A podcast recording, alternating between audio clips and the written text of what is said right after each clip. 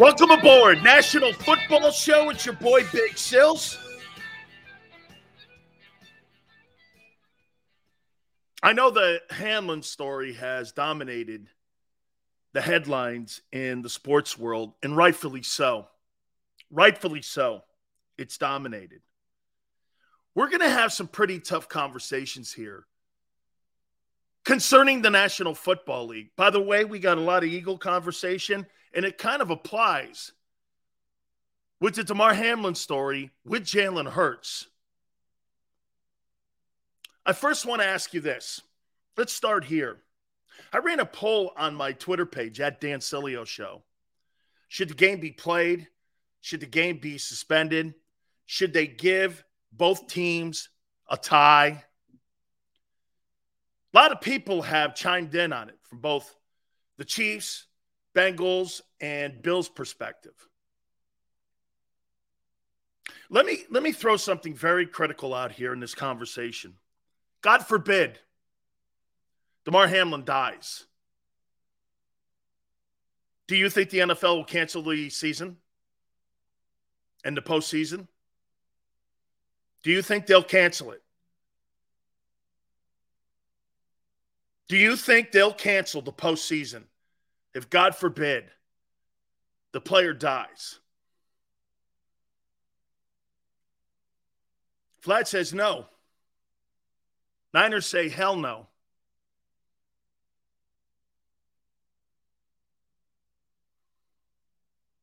Then what are we talking about here? You've got to play the game. You can't give home field advantage to the Chiefs. Both the Bengals and the Bills beat them this year. How is the NFL going to justify not playing this game? Let's let, let's walk back two steps. By the way, I think they're two different stories. Is everyone heartbroken over what happened on Monday night? Of course. But unless the league is going to cancel the postseason, the conversation has to go on because the league is going to barrel through this. They're going to play. So it is not a conversation that is disrespectful. What made Skip Bayless's conversation so disrespectful, they didn't they didn't give it a chance to breathe and let us see if the kid was going to be able to get on a gurney and get into an ambulance and get to a hospital and hopefully save his life. That's the problem.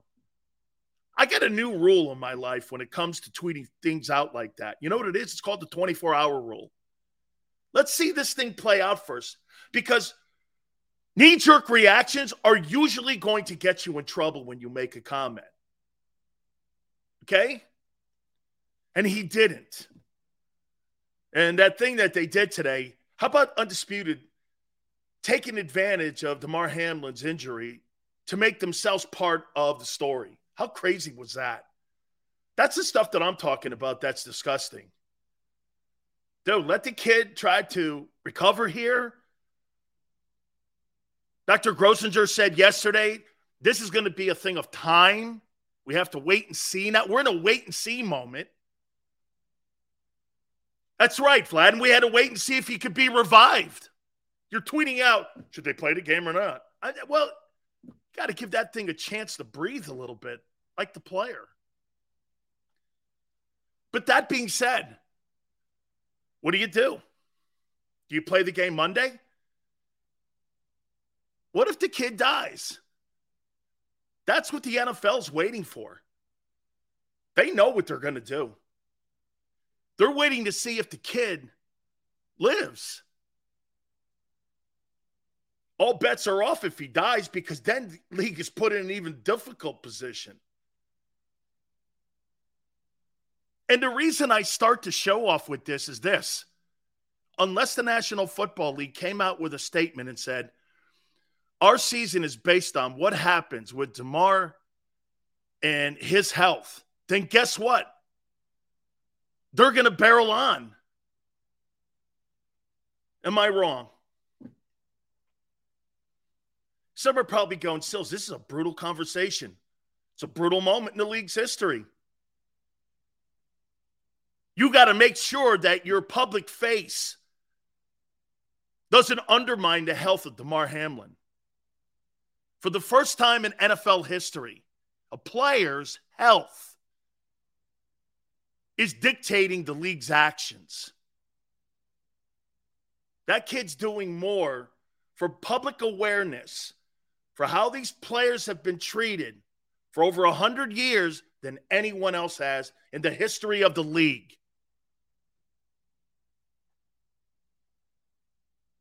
It's not a very good conversation, is it? What if he dies?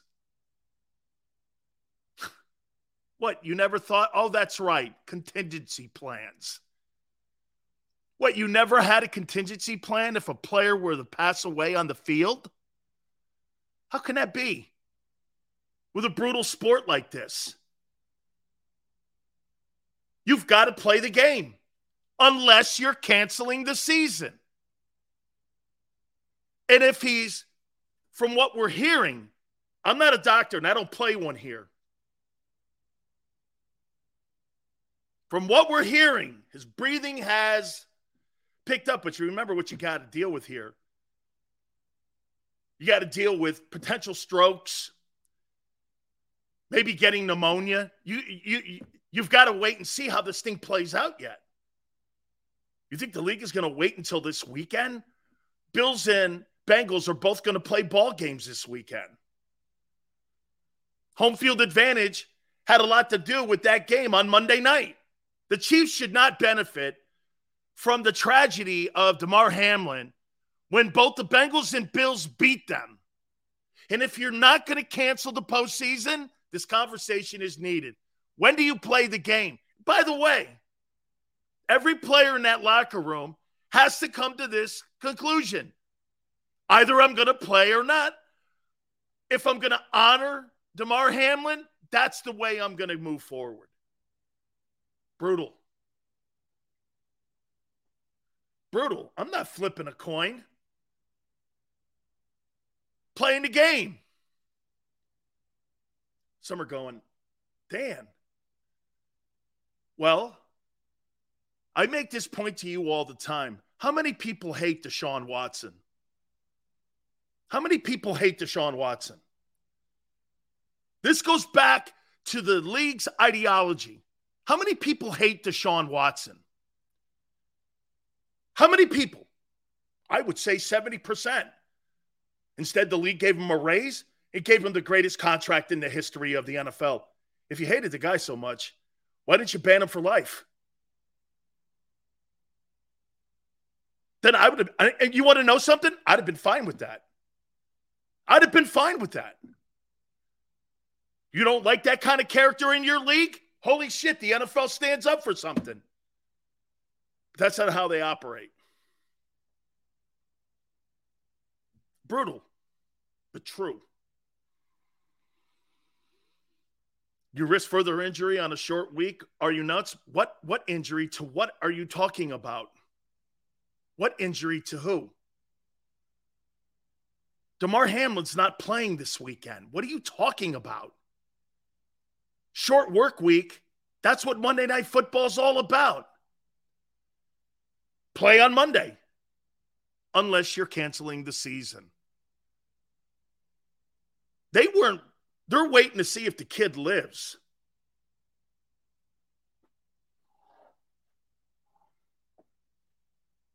Bottom line,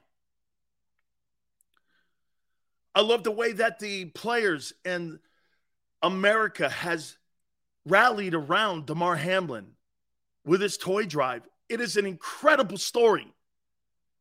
It's an incredible story. It shows me, too, that the American football fan loves its players from every city. My conversation is more about the NFL, not you, the fan. You're better than the league. The fans are the greatest part of the NFL.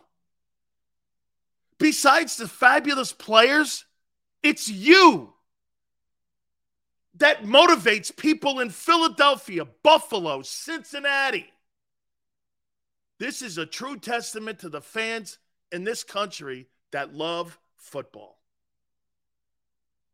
Don't misunderstand me here. I'm not talking to you. I'm talking about the league here. Damar Hamlin's health is a life top priority, Sills. Yeah, to us. Absolutely to us. To the players, to the fans. You're in this with us now. I saw Bengal and Bills fans hugging one another in that stadium, giving people tissues. Shit, I was crying. I felt for the kid. I felt for all of our brothers watching this, putting into perspective the dangers of the sport. And the fans were right there with us. What does the league do? We already know what they're going to do. They're going to play. The NFL doesn't miss games, even during a pandemic.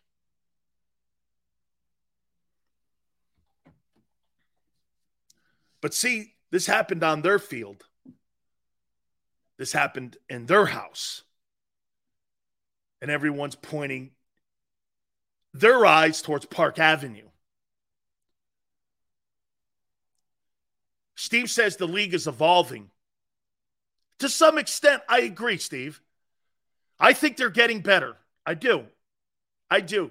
Compared to when Paul Tagliabue was the commissioner and he had a hairdresser that was overseeing CTE? Absolutely. From the hairdresser to where we are now, there is no doubt about it. Jason says reports, and I concur. Jason, I've been listening to those same reports, and I'm getting the same intel as you that he's improving. God, God willing, he lives. God willing. And we all pray that he does. Should I pray he gets back on a football field and to pursue his dream? All right, Eagles and Giants. I want to start this out by saying this to you here. Before we get into Eagles and Giants, the NFC playoffs now is wide open. It is wide open. There's no favorite. There is absolutely no favorite. Every team now has an issue. Before it wasn't the Eagles with issues. Now the Eagles have issues.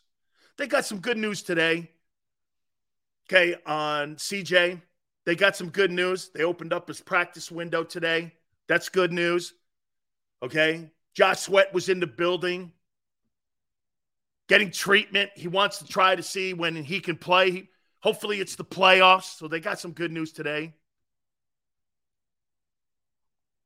So they now have issues like everybody else does. Theirs was just later in the year. Probably a testament to Howie Roseman building the roster the way he did.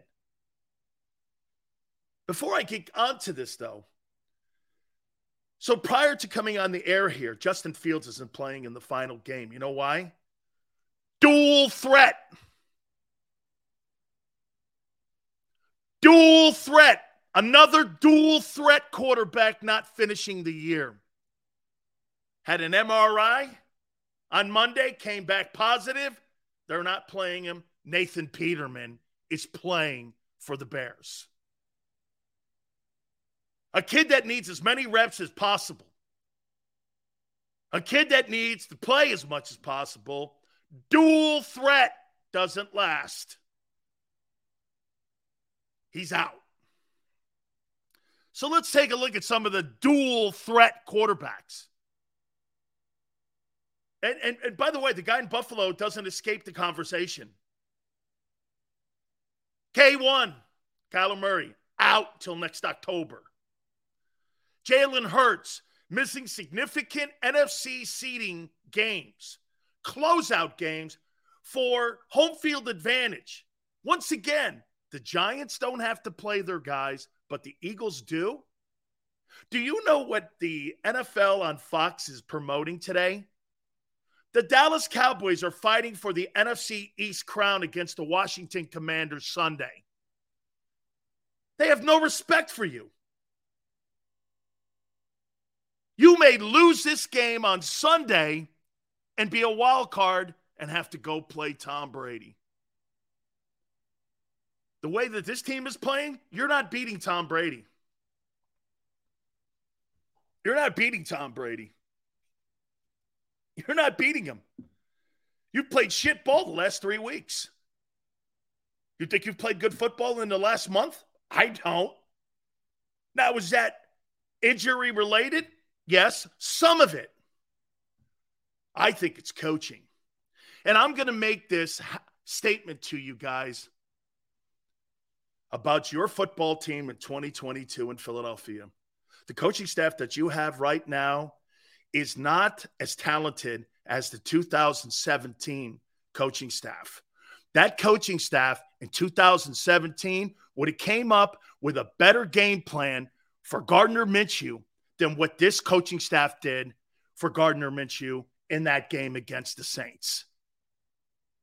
They are experienced coaches dealing with starters and backups. The resume dictates it. They went from an MVP candidate to a backup quarterback and beat the GOAT. You have nothing on your coaching staff in Philadelphia that resembles that outside of Jeff Stoutland. Oh, gee, he was on that staff? What a shocker. Those guys came up with a completely different game plan for Nick Foles. I asked Frank Reich last night that. We changed a lot of things for Nick compared to Wentz. Just in the pass routes, we simplified it.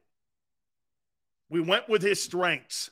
Shit, man. Your coaching staff against the Saints ran the Jalen Hurts offense. Saw it against Chicago. Nothing changed. What that tells me, you're not a very skilled offensive staff. You're not a very skilled offensive staff. Your coaching staff talks big. They talk big. Jalen Hurts, without a doubt, covers for the inability of the coaches to put a good game plan together. They're not very talented. Now, I will say this did they come up with the structure of the RPO for Jalen Hurts? Absolutely. But they didn't know how to manage him. They didn't know how to manage him. Ken Dorsey is managing the hits on Josh Allen right now. That's why he didn't run the ball that much in Chicago, even though the Bills ran for 238. Our guy ran 17 carries, got hurt. It's a bailout plan, not a game plan. Jalen bails you out. That's right, Pickin. This coaching staff is showing their inexperience. Josh is dead on. Jalen Hurts saves the bad play calling. He saves the bad play calling. My God Almighty. Jalen Hurts' importance on that Eagle team is so magnified now he really just may get his $45 million. Holy shit. That's if you decide to keep going with dual threat. He's not going to play every game every year. And it's going to get worse, like it is in Baltimore. Jalen Hurts will not play a full season his entire career in Philly. He will not. He will not play a 16 game full season in Philadelphia.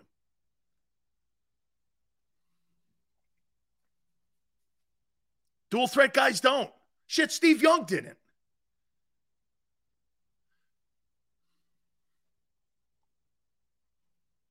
Am I wrong?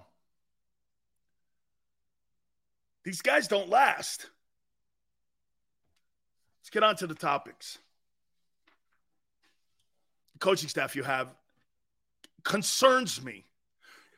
What concerns you more? The coach here, can I tell you why the coaching staff?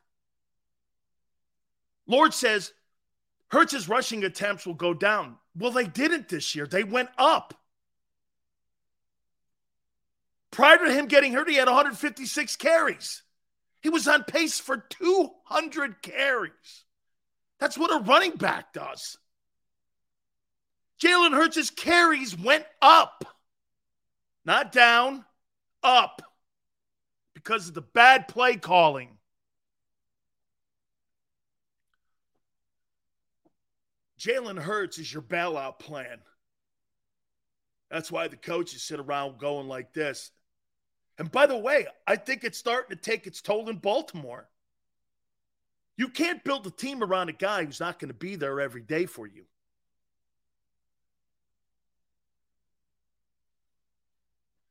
TK goes, Sills, injuries shouldn't be happening this early in Hurts' career. Imagine in year five.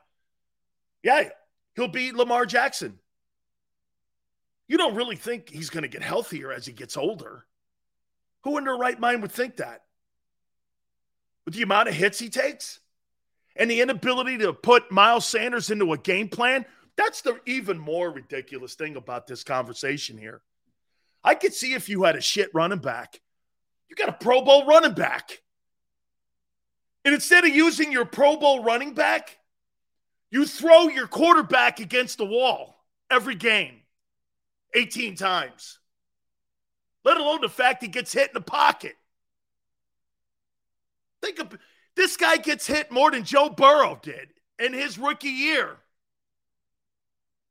I'd say Jalen Hurts takes more hits than any quarterback in the NFL when you put his running stats together. That's a formula for failure. Ask Andrew Luck. How do you have a Pro Bowl running back and you don't use him? He had two, he had two carries against the Saints. Two carries against the Saints in the first half. Man, I just, uh, once again, I tried to figure this thing out last night, and I surely can't.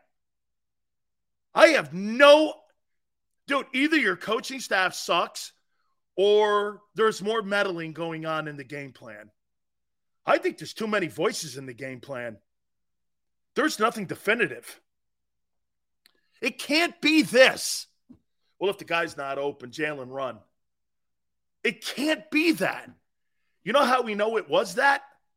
when they had the game plan for Gardner Minshew, because you have to put more of a game plan together for Gardner Minshew. They couldn't do it. That's why they ran the same offense. These guys are very inexperienced. And on the other side of the ball, your court, your coordinators are not who they think they are. So in the last two weeks, your D coordinate and all these sacks and all these rankings and all these numbers, I think it's fool's gold.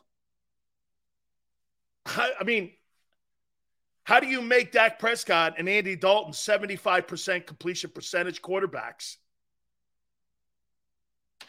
Dak was 77%, Andy Dalton was 81%. How do you do that? Call yourself a top flight defense.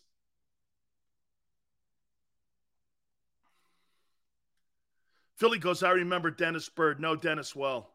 Knew him well. Getting hurt and cried because I was the same age and realized life is precious. Pray this young man recovers. We all are. Daz, appreciate you coming aboard. McNabb ran a lot to start his career, but learned how to throw in the pocket as well. Jason, he also had Andy Reid. Little different than Shane Steichen or Shane Stinkin. That's his new name after the New Orleans offensive game plan. Shane Stinkin. He had Andy Reid. That's a little different, dude, than what you got in Philly. Shane Steichen or Andy Reid? I don't know. JV coaches versus varsity coaches is exactly right.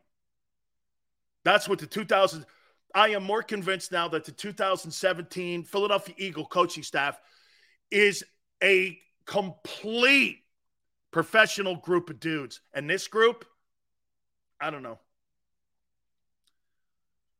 It's the most inexperienced part of your football team. My concern going into the playoffs is not your players and your injuries, it's your staff dealing with those injuries. Your staff doesn't know how to move the pieces around. You, they have no idea. You know what the debate is this week? On whether or not to move Jordan Mailata over to right tackle. How about winning the game? They're not in playoff mode. That Eagle team is not in playoff mode. They're in concern mode. You know why? They've never been in an experience like this.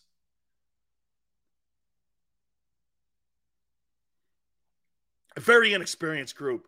Dude, Jalen Hurts, I have complete. Hey, Tone, everyone, you'll love this. I have complete. I don't think I've ever said this. I have complete 100% confidence in Jalen Hurts. I have zero confidence in Shane Steichen Jonathan Gannon, and Nick Sirianni for the playoffs. I completely do not have any any expectations for these guys. I don't believe you could put a game plan together for an injured. Hey, let me ask you this. If you can't put a game plan together, this is it right here. Guys, if you can't put a game plan together for a backup quarterback to go win out a closeout game, how are you going to put a game plan together for an injured quarterback? Do you feel comfortable that Shane Steichen and Nick Sirianni? Oh, by the way, you know what Nick said today? This goes into the topic. Nick said player safety is the number one essential thing.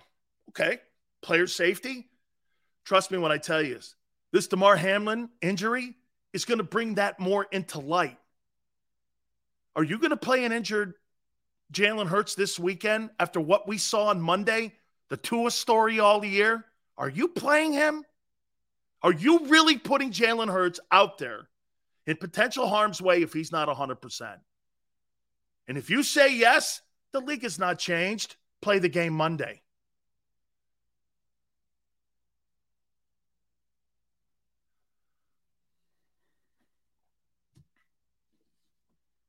Am I wrong?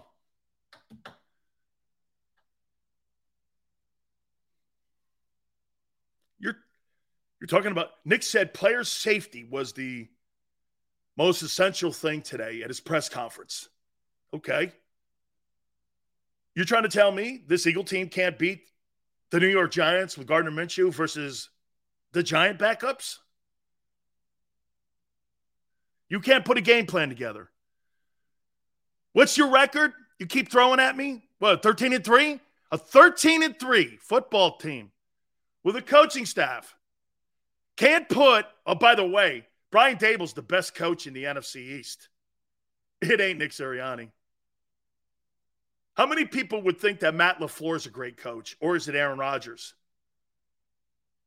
You take Jalen Hurts away from Nick Sirianni, he's one and two with Gardner Minshew.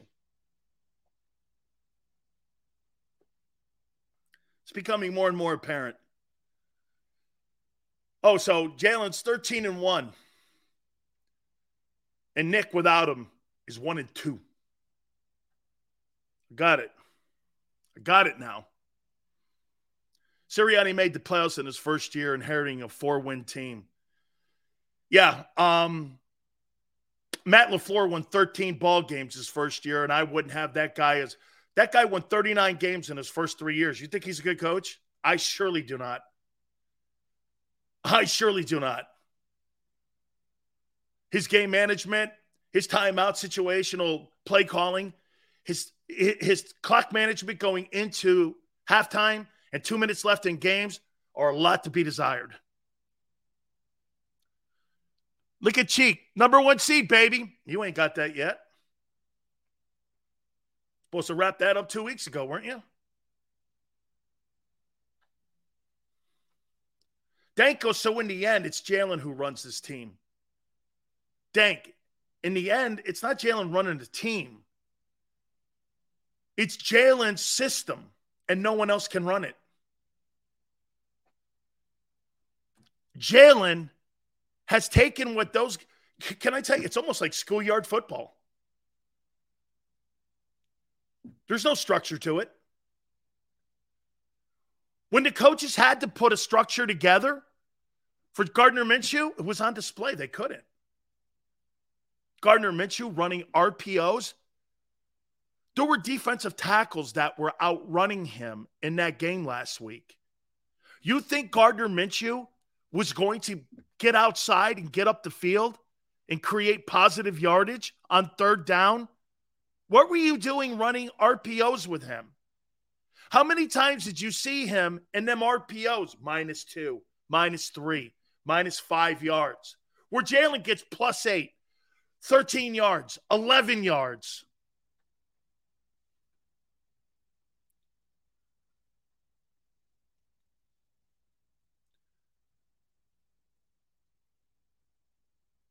OG goes, Sirianni doesn't believe in running the ball. How could you not believe in running the ball when you're one of the top three teams in the NFL? My whole conversation here with you guys is that this game this weekend, the only reason that you're going to win it, because if the Giants were playing their guys, I'd take the Giants. You're not playing good ball. You think you are, you're not.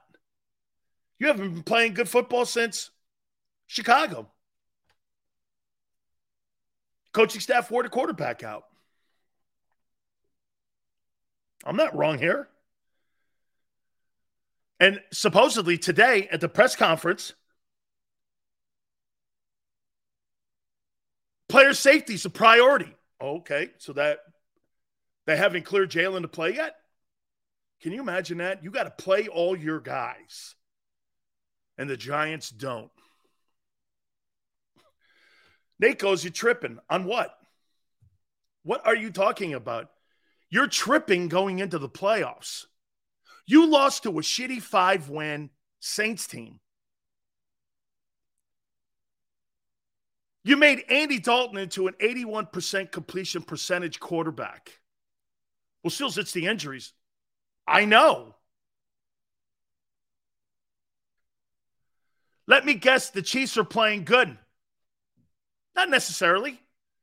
I think the two hottest teams in the NFL right now are the 49ers and the Bengals. Those two teams look like they're playing the best ball. They, I don't know. It ain't the Eagles. Eagles ain't playing the best ball. You think you're playing your best ball the last three weeks? Where? You're beaten by Dallas. You're beaten by a five win Saints team. You barely escaped the Chicago game. Where do you think you're playing well? Where do you think you're playing well? Show me. Tripping. I'm not tripping. This is a trend now.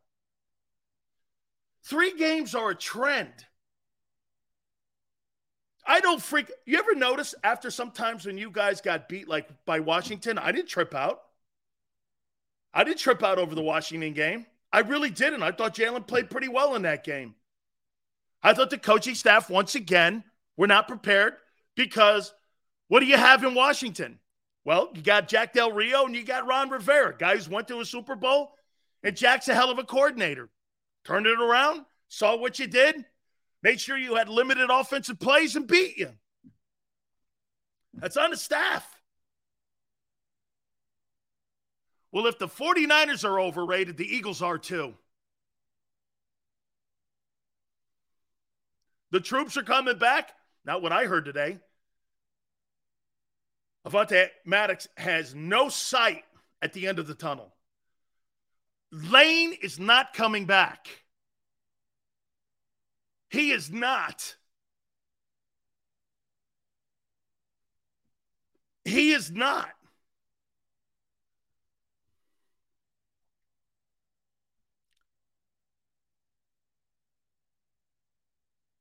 Did the Bills struggle versus the Bears too? No, they beat them 35 12 and ran the ball and were patient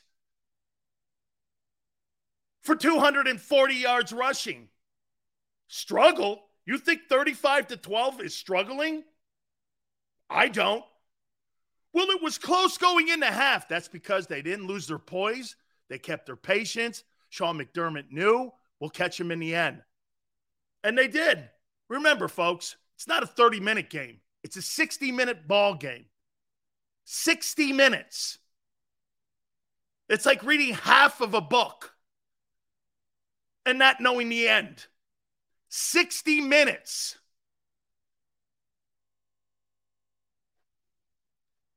He didn't throw the ball, ass wipe. He threw the ball for 152 yards in that game. That's not the truth. They ran the ball all day long against Chicago, something that the Eagles refused to do and got your quarterback injured. The Philadelphia Eagle coaching staff got that guy hurt.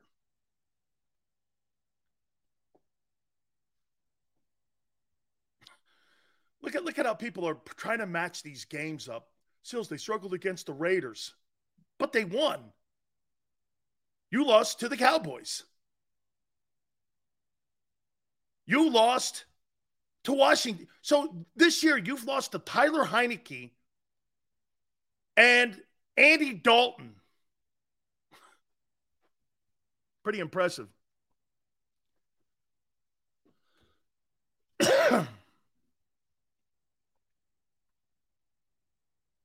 Sorry to say, man.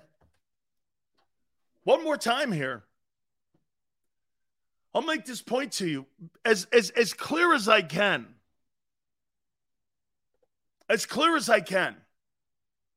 If the Giants were playing for something, they're beating you. And you're the fifth seed. And you're a wild card. And you go from having one of the most celebrated seasons in Eagle history to a turd burger. That's why I say the NFC's wide open. Ooh, wee! Eagles are the worst division leader. I would say this. Who's the worst division leader playing the worst ball right now? Bucks had one game. That's not a trend for me. Even though the Bucks beat Carolina, I'm sorry, I'm not there going that the Bucks are back yet. I want to see the Bucks put some games together. Because the Eagles have put three shitty ones together. Let me think. Any other division leader that sucks more? Uh, let's see. Minnesota. Uh, they playing better than the Eagles? Probably not. So they're probably okay. I, I just don't trust them. The Jags are playing great. Holy shit, that's a different looking Jag team from the beginning of the year. Yeah, didn't we just get see what look at the, look at exactly how you fall into the trap here. Look at EC1. You see that tone? Look at EC1 here. Didn't we destroy the Giants? You sure did. Didn't you beat the shit out of Washington in the first game and they came back and beat you? You took apart Washington. Weren't you guys crowning about having 12 sacks in that game? What happened in the second game? What what happened in the second game? What happened in the second Washington? ECT, do you know football? Yeah, here. What happened in the second Washington game? Didn't you kill them? Crowing about having having all those sacks and all this and that, and Washington turns around and beats you with a guy who's on the bench. Oh no, he's starting again. Turnovers. Oh, really? Del Rio and those guys saw what you did. They got the game plan and beat you with your own game. And End of story.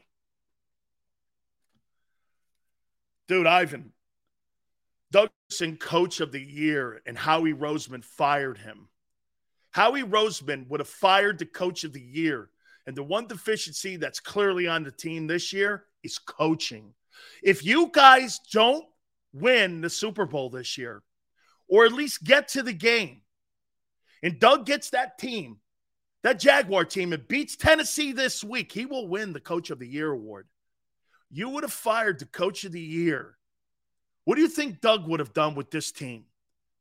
Gardner Minshew would have had a completely different game plan, and this thing would have been wrapped up, and you would have had everything in front of you. But the organization felt better to fire the coach of the year. Man, The Jags. I mean, you know, if Doug had gone to like Denver and they were doing great things with Russell Wilson, I would have went, well, it's Russell Wilson. I mean, you know, I don't know. This thing in Jacksonville last year was a complete train wreck. You had a coach at a strip club with chicks grinding on him as players flew back after losing a game. You had a coach kicking players, talking shit, giving dummies like Tim Tebow workouts, turning it into a complete freak show. Doug goes down there, air washes the walls, cleans the place out, gets the shit shovels. They're one game from the playoffs.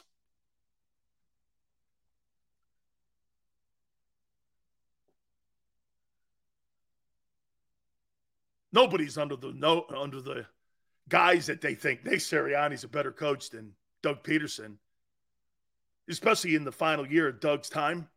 Nothing like your general manager sabotaging you. The whole time he was trying to sabotage Doug. I completely 100% believe that now with all my heart. He sabotaged him on the way out the door. Because that's what egomaniacs do. They sabotage the room until the room is exactly built the way they want the room to be built with their people, and that's exactly what you have. Doug, how he didn't win, how he didn't win that Super Bowl in 17. Doug did. Doug's ability to put a game plan together once something went wrong, like a quarterback being hurt. All of that Sills, have you ever noticed Jalen's face on the sideline while he watches Minshew and Sirianni screw it up? He looks dumbfounded. Yeah, because you know what he's thinking, Tone? Why are you running the same offense for him that you do for me? He doesn't have the same skill set.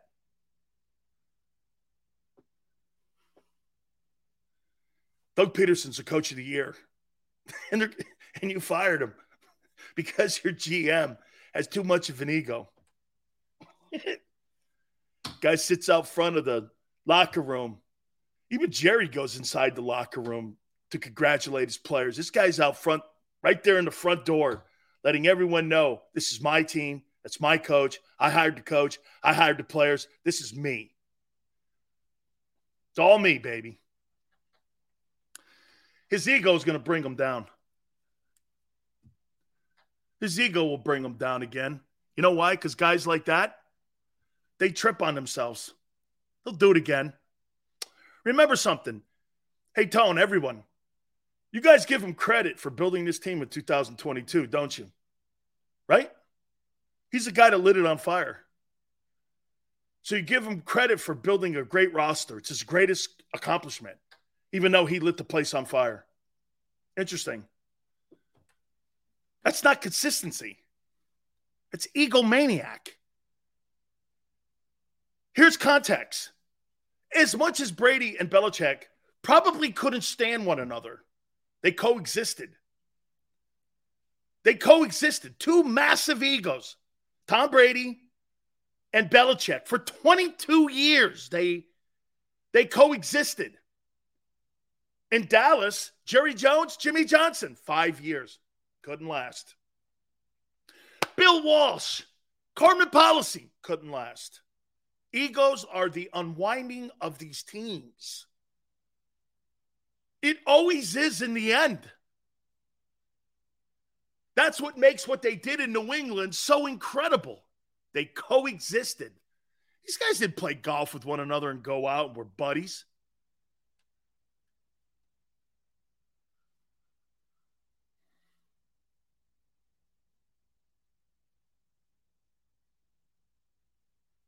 Funny, every time you guys keep bringing that record up. At one time it was 13 and 1, 13 and 2, 13 and 3.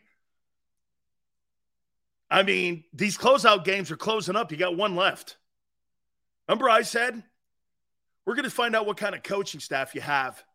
Once Jalen went down, I went like this we're going to find out what kind of coaching staff you have.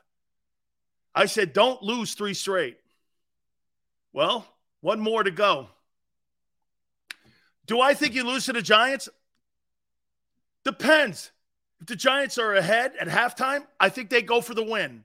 If they're behind, they probably pull Jones and everybody and get ready for the playoffs because they can't improve their playoff seed.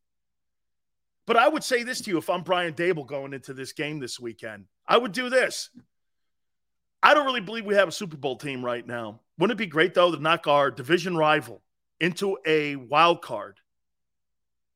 Get them in a wild card. And maybe I get beat in the in the playoffs. But I'll tell you what, I would end the season on a high note.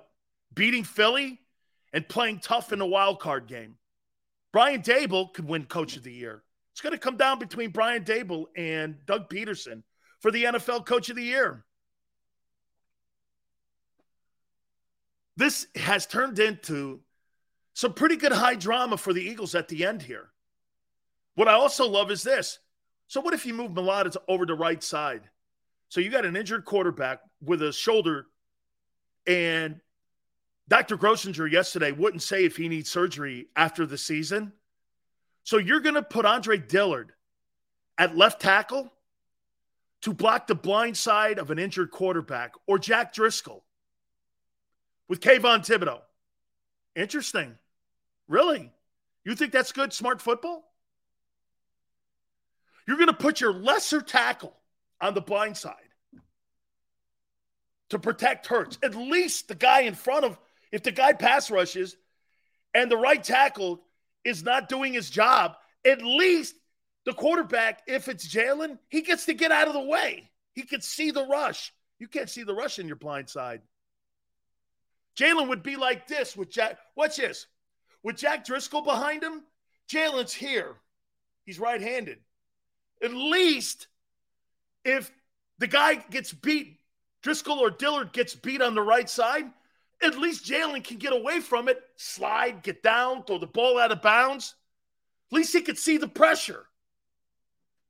You're going to put your lesser guy in the game with a quarterback that's coming off the IR list or coming off of being hurt with the potential of a blindside hit on your quarterback. Wow. Or are you just going to tell Jalen Hurts this? If it's not open, run. Stop making stuff up? Where? What have I said that's not true? What?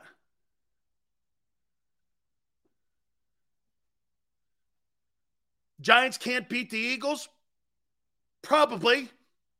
Wait a minute. With this group in Minshew? Yes, they can. Wait a minute.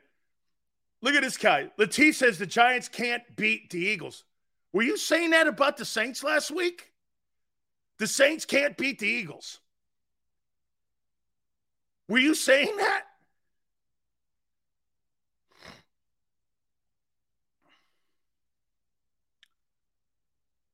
Dillard has shown that he could start at left tackle. He has?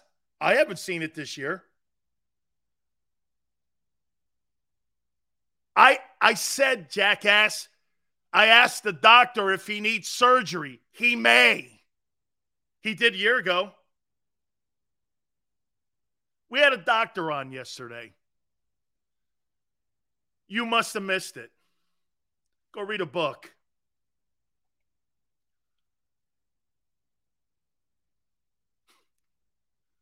Anybody can't beat us if Minshew is playing. hey, or you don't have, this is not the same football team that was in September. Minshew's not starting? Okay. So you can't beat the Giants without Jalen Hurts. That's some 13 and 2 team or whatever that. Wait, is it three? What is it? 13 and what is it? I forget. 13 and 3 now? Let's see. Washington, Cowboys, Saints. Yeah, 13 and 3. So you can't a 13 and 3 team can't beat a 9-win Giants team with Gardner Minshew versus the Giants JV guys. Then you're a fraud. Shit, Cooper Rush went 4 and 1. You can't you can't come up with a game plan to beat the giant backups with Gardner Minshew. You, really? You can't say it with me. Say it with me. Eagle fans, say it with me. You can't beat the New York Giants. And that backup team that's going to be playing against you Sunday with Gardner Minshew. Really? I think you're frauds then. I mean, you know Mike Glennon's getting in. You're going to be playing Mike Glennon again. Is he still on that team? Is Mike Glennon still on that team? I forget who's on the backup guy up there. I forget. Is it Tyrod Taylor? Is Tyrod Taylor there? F- Tyrod's a good player, actually. With Kansas City being 13 and 3 without Mahomes, I don't have no idea what your point is. No, they wouldn't be. Okay. So you're saying your football team that you have right? Yeah, no, I agree. I think without Jalen Hurts, you're nine and eight again.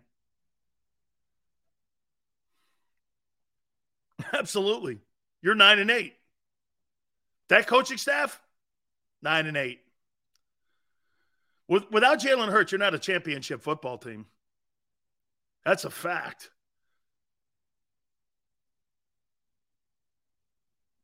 You've been calling the Eagles frauds all year.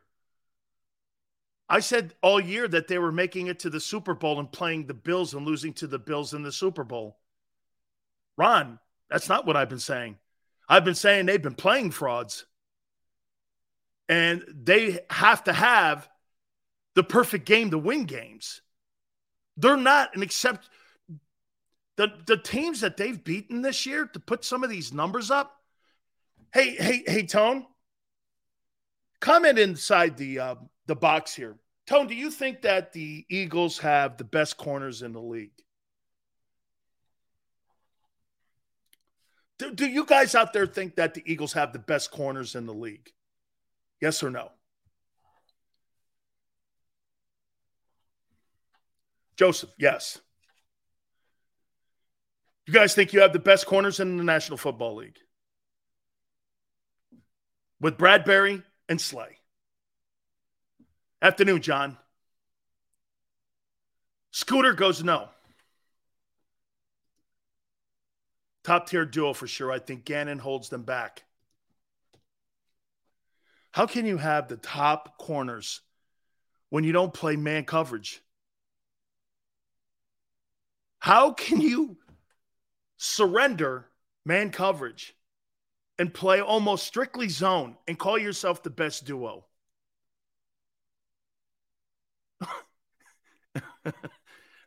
how how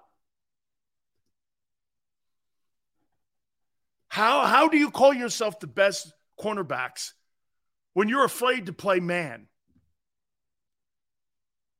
Can you imagine Deion in his zone coverage?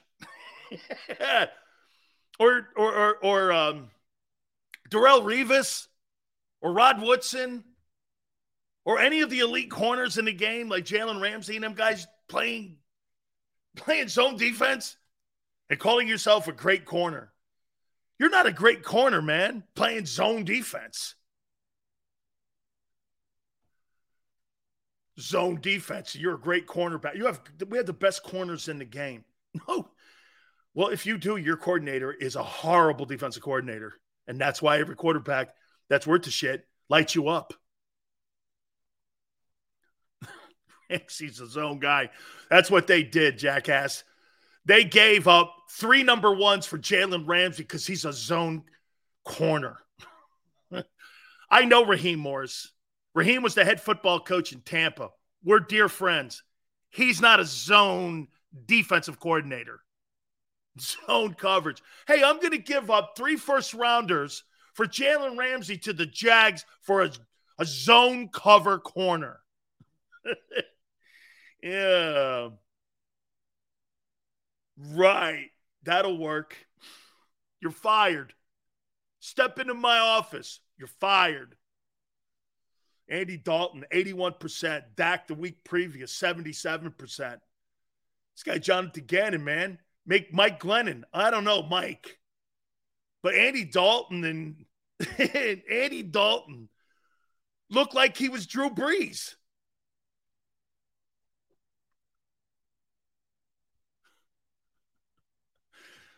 We know Gannon's a horrible coordinator. Oh, no, man. Not by the broadcasters. These guys are just touting him up and telling me how great a coordinator he is. Same thing with Shane Steichen.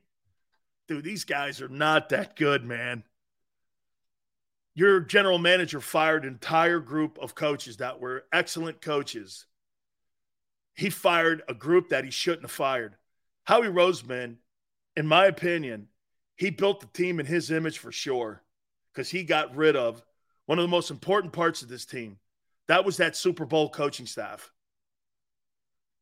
You got no one gives him shit for that because you know why they're winning. But it'll it'll come it'll come to a head here. It's coming to a head now. You see it. They're not good coaches. They talk a good game. If Gannon lets Slay and Bradberry play more man concepts, the defense will go to another level. Yeah, you're afraid of their safeties, though. And get this Jonathan Gannon is a defensive back coach. This guy's a DB coach. He's a DB coach. It's not like he's a linebacker coach being a coordinator or a D line coach. He's a defensive back coach. He should know strengths and weaknesses of what a skilled set system looks like. And when he couldn't figure out how to stop the run, he ran to the general manager to go get Joseph and Suh. Come on, man. This is too easy. It's too easy. And but you know why it's easy? Any idiot could see it. I'm not the smartest rock in the ocean, bro. Any idiot can see what's going on here. That's why every press conference and a post game that Nick gets to ask questions, he can't answer them because he doesn't have the answers. He's got to talk to his boss. Here, here, here's another example of that. You know why the Cowboys don't go anywhere?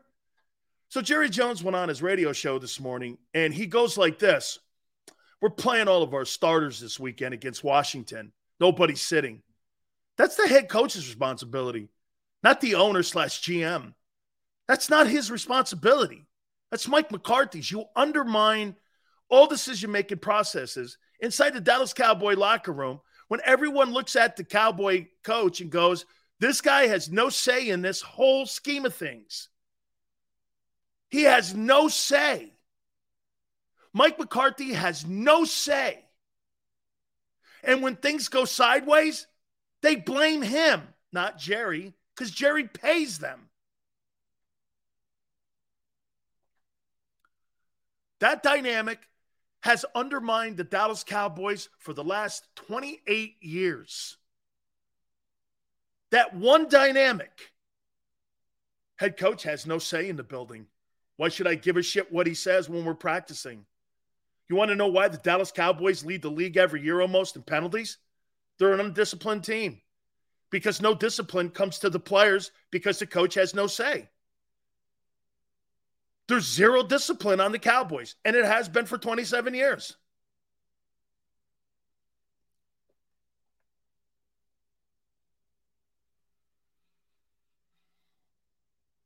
Am I wrong? Look at Tank. Cowboys have a 15 and 2 roster and an 8 9 coach. Amen. Amen. Amen. Amen. But the 8 9 coach, Tank, takes a knee to the owner. He gets on his he gets out his knee pads and he's grateful for his job. You understand, Tank? When you take the Dallas Cowboy job, it comes with a set of knee pads. One says Jerry, and the other one says Jones. You got a set of knee pads.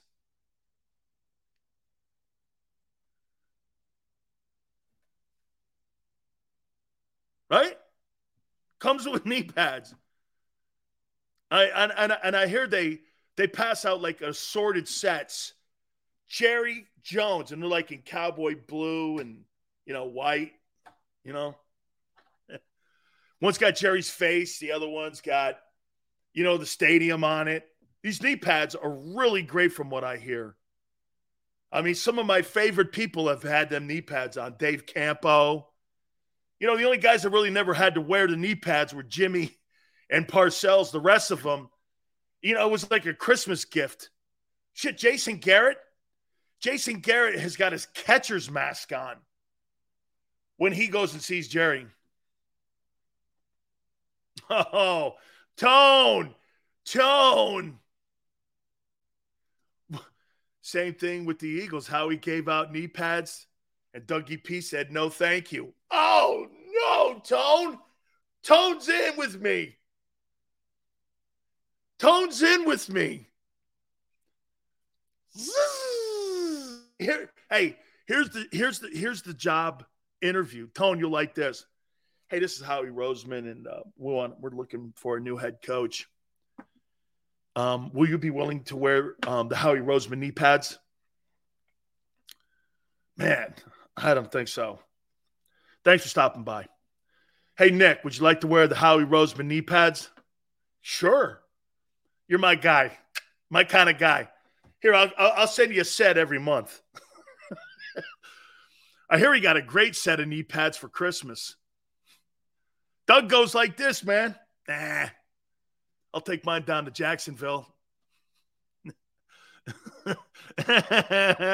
as long as it comes with a helmet. and Nick goes like, hey, guess what? Doug goes like this. Nah, man, I don't have to wear knee pads. I want a Super Bowl, dude. I'll take my future coach of the year award with me down to Jacksonville. Nick's got a pair of knee pads. Scrape them knees up. Yeah, I, I thought I, I could have swore I saw him when he was screaming at the fans. Try, hey Tone, wasn't he trying to start the wave? I think that was Indianapolis, right? He's trying to start the wave. Giants will sit players. You're lucky. You're lucky. Eagles by the numbers. Some pretty impressive numbers here by the guys. Week 18 of the National Football League. Um, this Giants team, what to expect this weekend. Bit more on what the NFL should do with the Bills and Bengals game. The playoffs, I think, are going to be exceptional. That was great news today at the press conference that Sirianni had that CJ's coming back. Will Tua ever play again? We got a bunch of stuff. Please hit the like button. Hour number two. Don't forget also our NFL insider who has been talking to league officials, Jason Cole, 5:30 Eastern. He's got a little bit of an insight of what he thinks the league is going to do. Um, he's been talking to a couple of the people on Park Avenue, so we'll get a little insight on that. That'll be in hour number three. Hit the like button. Hour two coming up. Keep it here on the National Football Show. When it comes to the fight against insurance companies, large corporations, and the healthcare industry, injured victims are always the underdog. But that doesn't worry us. At Messa Associates, we're an injury law firm from Philadelphia, and we come to fight. Our clients know that they've got representation with a chip on its shoulder, and it's the same chip that makes Philly the toughest city in the country. Call 215-568-3500 or visit us online at messalaw.com. Messa Associates, the toughest injury firm in Philadelphia. Go for the beers, go for the cheers, go for the hit and the hits, go for the scene, go for the screens, go for the gallery, go for the win, go to Ocean.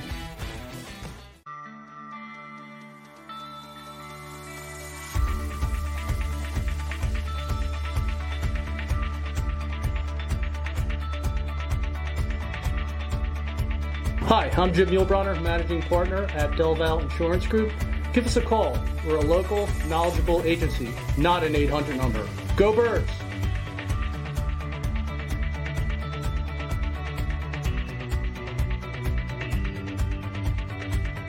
Number one, Jeff D'Ambrosio. Destination Downingtown is rolling back prices for a December to remember. For a limited time, you can own, not lease, brand new 2023 Jeep Wranglers for only $30,995 or 339 per month. New Ram starting at only $30,995 or new Ram 1500 Bighorn Crew Cabs 189 per month. Zero down can deliver. Get the price you want, the selection you need, and the VIP treatment you deserve. Jeff D'Ambrosio, Destination Downingtown, Big Finish Sales Event.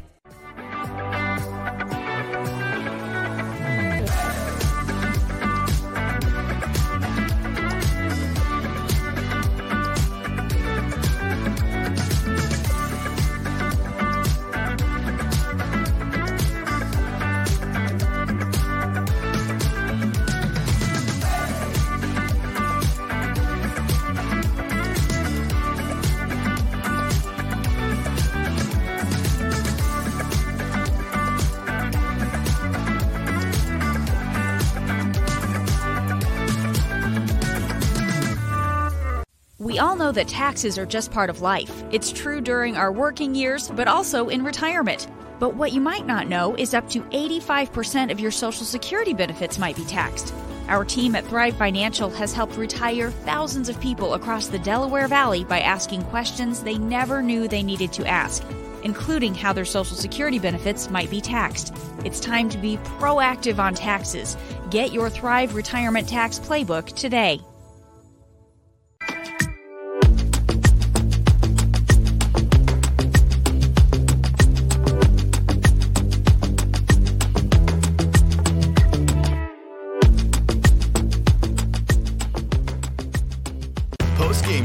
With Seth Joyner, I knew that they had a running game. Derrick Gunn, He has put in the effort. Devan Kaney, Had we not won the Super Bowl, what would we be saying? and Mike Missanelli. Well, you know who Philly is. Post game now streaming on the 6ABC family of apps.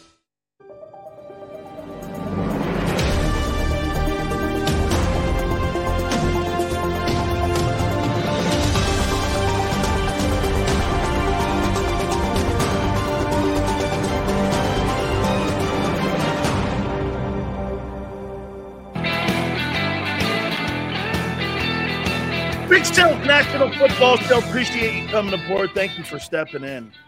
This this this conversation with Damar Hamlin is split into two now. There's a debate here going on, and look, first is grieving.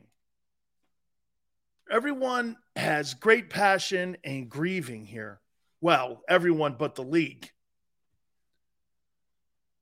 They're waiting to see what happens to the kid, whether he lives or dies. That's what they're waiting for. Then they'll move forward. They want any kind of sign, and they're going to play that game again. I would not be shocked if they didn't play that game and maybe push the playoffs and even more put Cincinnati and Buffalo into a short work week going into the playoffs because you can't justify giving Kansas City home field advantage when both these teams beat that team. You can't. There's no justification. Okay?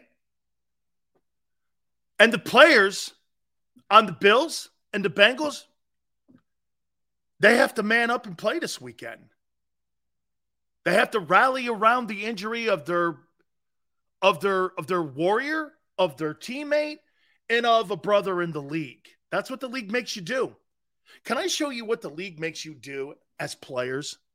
Something this tragic like this. Okay, somebody gets hurt in your family or what have you. Hey, man, it's a tough thing for anybody to overcome. League puts you back on the field and says, here's five minutes. By the way, Joe Buck pushed back on the league. He was in direct conversation with the communications person at ESPN, and Troy Vincent is a bull-faced liar. He is a bull-faced liar. Bucks was quoted in the New York Post as saying, that's not what we were told. The Bengals and the Bills were given five minutes to warm up. Cooler heads prevailed. McDermott and Zac Taylor both said, We're not playing here. This ain't happening. Then the league had to come around because for the first time, the players took a stand with their coaches and both organizations. Hey, by the way, let's not forget who owns the Bengals. Mike Brown's got a lot of swing there in Park Avenue. It's Paul Brown's kid. We're not playing. It's not happening. The players and the coaches and the organizations made that happen, not the NFL. You got five minutes to warm up, move the drill. Then they saw how serious it was. Troy Vincent, who used to be a player, is now sold sold to the league. What a disappointing thing because I had a lot of respect for him, and now I have none. I have zero respect for Troy Vincent, zero as a human being. He's now a new lapdog for the commissioner. I know why the commissioner makes $63.9 million now.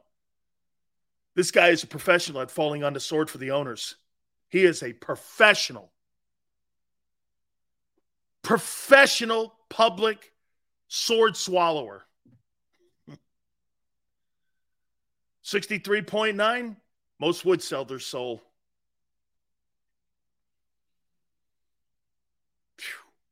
Dude,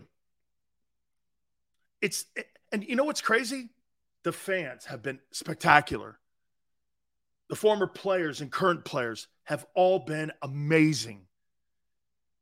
It brings tears to your eyes listening to some of the great stories of all the people around the country and its fans. Don't you get it? They take advantage of you. They take advantage of you at the gate. PSLs. I got to pay five grand to stand in line to potentially get a season ticket. Then I have to pay season ticket and that PSL is non refundable. And I've got to pay full price for preseason tickets, even though it's 75% less of the product, full price. They take advantage of us. Roger Goodell is the ultimate sword swallower. Totally. Guy's a professional. He's an absolute professional sword swallower. Hey, uh, I fall on the sword for this guy. 63.9 million full benefits. Why not? Unbelievable. Little bit of NFL before we move on. Eagles by the numbers. Pretty impressive this year, too, by some of the Eagle guys. One question for Jim Harbaugh before he leaves Michigan. Why would you want to listen to David Tepper in Carolina? Why, why would you want to listen to a general manager like Howie Roseman when you're making $9 million and you're the king of your own castle at Michigan? Makes $10 million a year in Ann Arbor. What do you, why, why would you leave that? People you have to answer to the presidents of the organizations and alumni guys. And they kiss your ass anyway because you're a go blue guy. And you've done really well the last couple of years. You've beaten Ohio State now. Why would you do that? Better be $25 million, like some people are reporting. Nobody's paying Jim Harbaugh $25 million a year to coach a team. No paying that.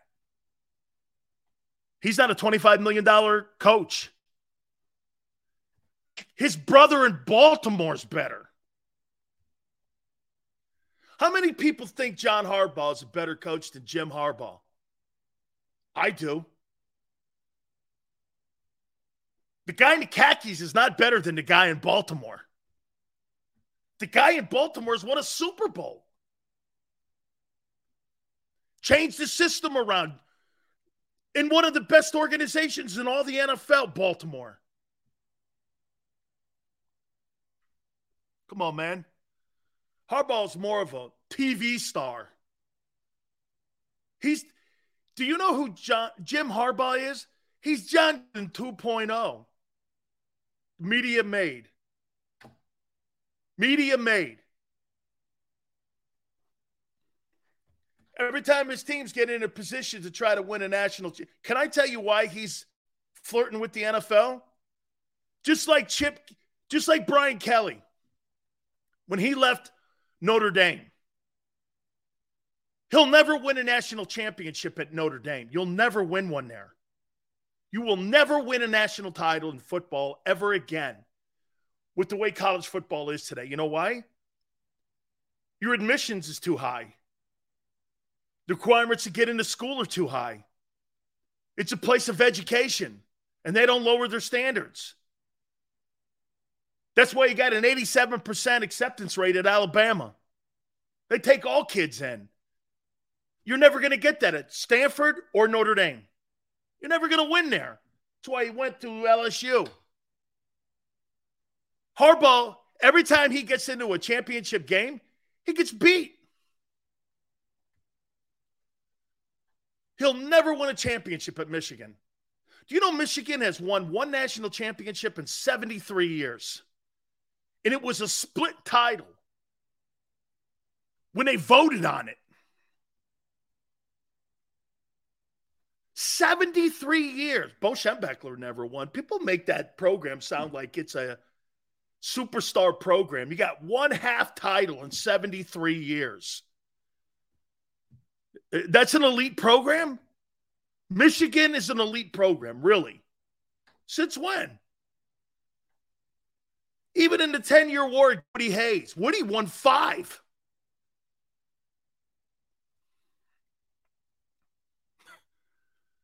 Takes his team to the Vatican and all this shit. I think show very little context. All right, Eagles by the numbers. I'm going to leave Jalen for last. Steven goes, The uniforms are cool. I do dig the helmet. I do dig the helmet. I saw that fiasco today with Shannon and Skip. Nothing like making the tragedy and the Hamlin tragedy and putting yourself into it and making your part of a story. I thought that was broadcasting and journalism 101 not to do. Two dudes putting themselves inside of the Hamlin story because had a problem with the way he tweeted. Holy cow. That was so disgusting and so ridiculous. It was unbelievable, actually. Here's some of the stories here. Going into the final week of the NFL season, for your Eagles. I pointed these 10 guys out this year. Brandon Graham. I'm going to put a grade on some of these guys 33 tackles, 11 sacks. Kind of using him situationally too, a little bit. I think this guy's had an A year. Josh Sweat, prior to getting hurt, 48 tackles, 11 sacks. Josh Sweat has now done this for me. I believe Josh Sweat now is a three down defensive lineman. I think he's someone you can build your football team around defensively. And I'll tell you what, maybe the most improved guy defensively on that football team has been Josh Sweat. Kudos to Josh. I thought he went through a little lull in the middle of the season. I was very suspect on whether or not he could be a three down back. I'm telling you, man. Man, what do you mean by pick six? I'm curious. He wasn't the sixth pick in the draft, was he? I think John Sweat's had a really good year. Haason Reddick, 48 tackles, 16 sacks heading into the final week of the NFL season. I'm wrong about him. An absolutely spectacular season. Really a great year. I mean it. He's wreaked havoc. And in my opinion, I think he has been more disruptive this year than what Micah Parsons has been for the Dallas Cowboys. Micah Parsons gets all the publicity, he gets all the push. And in my opinion, I think Haason Reddick, at least pass rushing wise, has completely outplayed him. I think he's outplayed him. Here's a guy that's played exceptional football. Javon Hargrave has been incredibly productive. Tone goes, if Micah played in Philly, they wouldn't give two shits about him. That's a complete fact. And if Haason Reddick was playing for the Dallas Cowboys right now, he would win Defensive Player of the Year. It'd be between him and Nick Bosa. If he was a Cowboy, I've always said this about Derek Jeter. Derek Jeter was in Milwaukee. He'd be Robin Yount. He'd be Paul Molitor. He wouldn't be Derek Jeter. 3,000 hit guy. It's been a, there's been like 20 of them guys. He'd be Robin Yount. He'd be Robin Yount. Can you imagine if Tony Gwynn played in New York? Nine batting titles? They'd be talking about him like he was Ty Cobb. Not nine batting titles. He and Cobb have the most. If Tony Gwynn played his career in New York instead of San Diego, they'd be looking at him like he was Ty Cobb. Fifty-eight tackles, eleven sacks for Haason Reddick. Hell of a year. I'll tell you what, I'm going to put him in my top three this year, probably. I'm going to wait until the end of the season. I'm put my MVP vote in next week for the NFL's most valuable player award. TJ Edwards, 149 tackles. The problem that I have with Edwards, he can't really cover tight ends. And I think he leaves a hole in the zone because your D coordinator plays zone defense.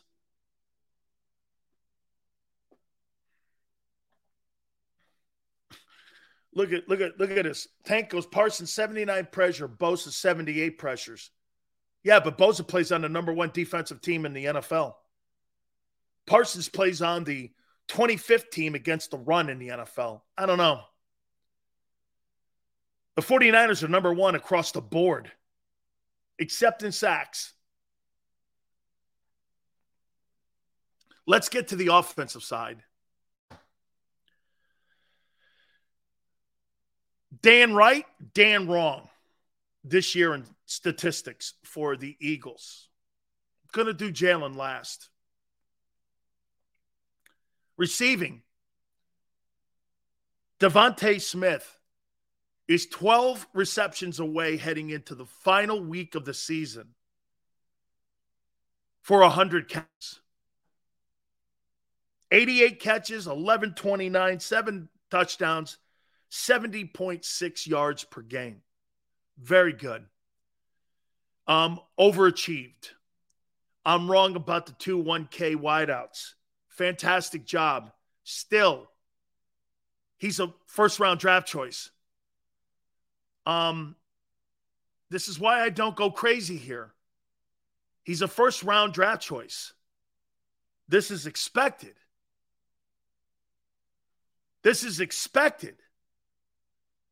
Okay. And it'll be another year in the history of the Eagles. You don't have a 100 catch wideout in the history of your franchise. AJ Brown, 84 catches, 1401, 11 touchdowns, 87.6. Yeah, but I'm going to be right here in a second. Question What type of numbers would you think, would you like to see for DeVonta Smith or would expect from a guy of this talent?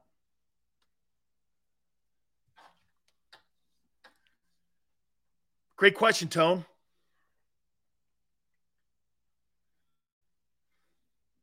North of 1200. North of 1200. He's 71 yards away from that. North, he's right there, Tone. He's right there. Now, AJ, I'm paying him $25 million, right?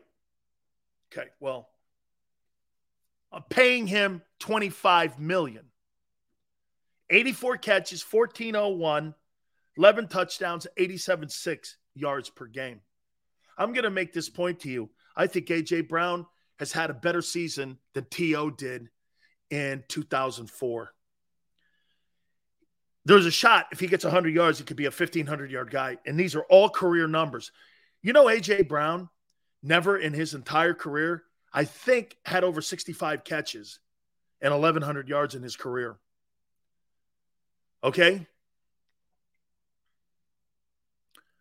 This is where Big Sills is wrong. I'll show you where I'm right in a minute. Running back, Miles Sanders, 248 carries, 1236, 11 touchdowns, five yards a carry. How this coaching staff can't utilize that player every week, it, it it's mind numbing. It's mind numbing. He's probably going to end up with 1,300 yards rushing. That's crazy. Jalen Hurts, 156 carries, 747, 13 touchdowns, 4.8. There's your loss in the run game. Was on pace for 200 carries, more carries than even a year ago. I thought you guys were trying to get away from that. Now, Jalen Hurts, as I said, would never throw for 4,000 yards. Ever would he throw for 30 touchdowns. Ever come close to those numbers. Ever. 425 attempts, 286. What makes this so incredible? Allen, Burrow, Mahomes, Herbert have more completions than Jalen has attempts. 3,472 passing yards. 67 3 completion percentage, which is up six points. Pretty damn good. 22 passing touchdowns, five INTs. Never will he ever throw for 4,000 yards. We're right. James goes, You're only right because of injury. And that's why I said he wouldn't pass for 4,000 yards. Dual threat miss games. His improvement has been off the charts. That wasn't the point. Dual threat misses games. That's why he won't. I've been saying it all week. You could keep going. Well, he got hurt. I know. I know. He would have. Uh, Stephen, you must be late to the conversation. He'll never throw for 4,000 yards because dual threat misses games. Yeah, exactly. Exactly with Lamar Jackson. Exactly. Dual threat, like Justin Fields missing the final game, miss games. But you said the same thing about receivers. So I'm wrong on the receivers and right on the quarterback. The quarterback didn't throw for 4,000 yards and 30 touchdowns. Dual threat.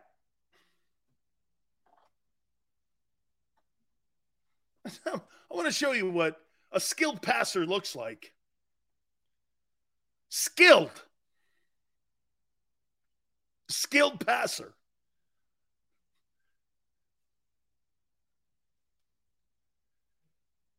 Top passing yards, NFL 2022. Let's take a look at this.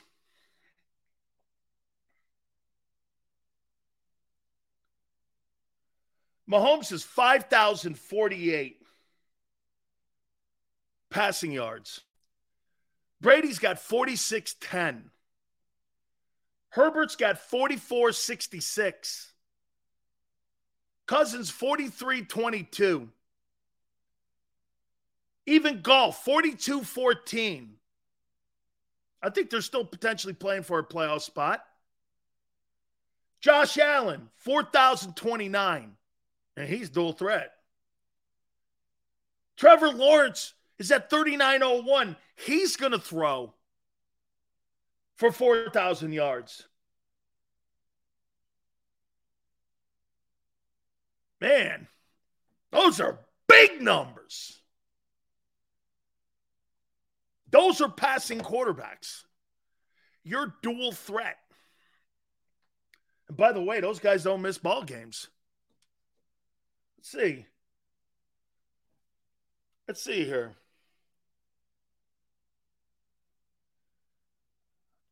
Mahomes, didn't miss any games. Brady, no. Herbert, I think, won.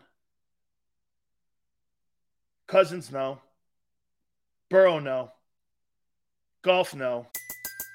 Everybody in your crew identifies as either Big Mac Burger, McNuggets, or McCrispy Sandwich. But you're the filet fish Sandwich all day. That crispy fish, that savory tartar sauce, that melty cheese, that pillowy bun. Yeah, you get it every time. And if you love the filet of fish, right now you can catch two of the classics you love for just $6. Limited time only. Price and participation may vary. Cannot be combined with any other offer. Single item at regular price. Ba da ba ba ba. Allen, no. Lawrence, no. Yeah. They don't miss games. That's why you don't throw for 4,000 yards in Philly.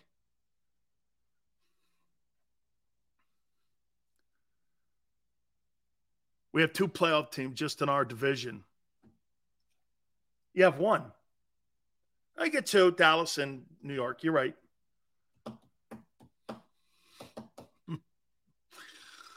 Dallas and Dimes Jones. Okay, you want to put some money up next year that he throws for 4,000 yards? Let's get let's get to the offseason first. He will never throw for 4,000 yards in Philadelphia. McNabb never did. He's not. Isn't that crazy? The guy who owns all your single season passing records is Carson Wentz. that must kill you, man. That's got to kill you. Carson Wentz has all your single season passing records. I talk about his rushing touchdowns. Don't you understand?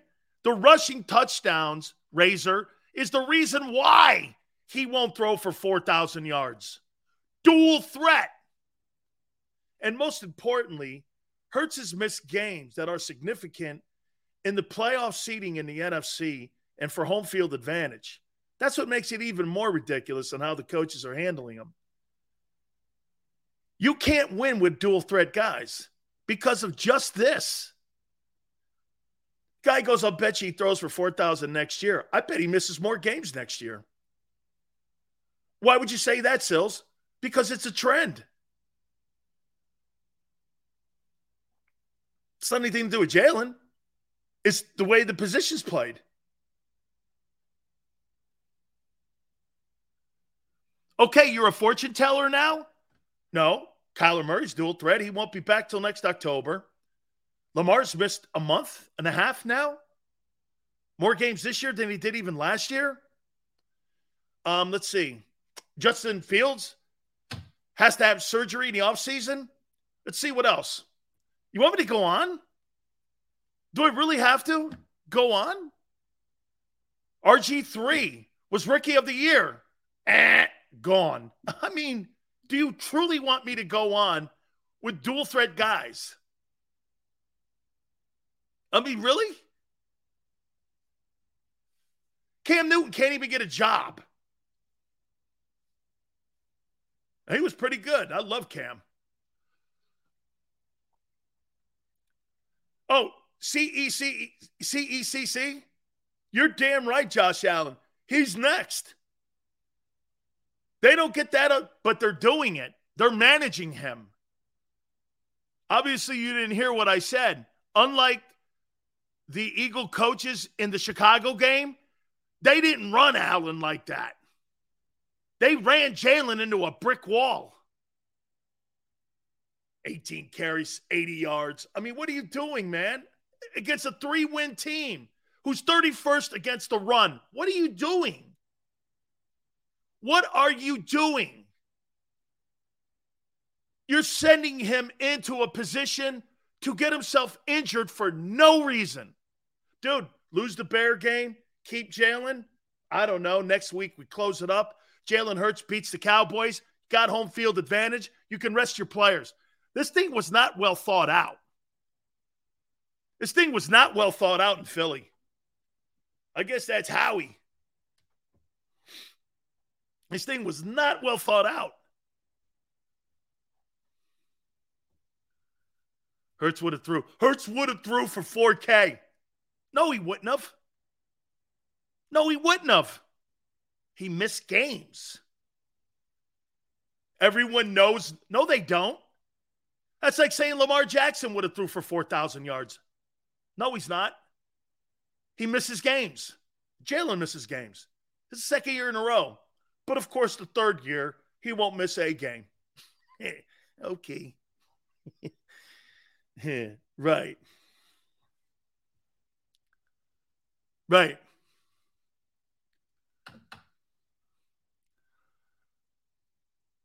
Lamar is holding out because of money?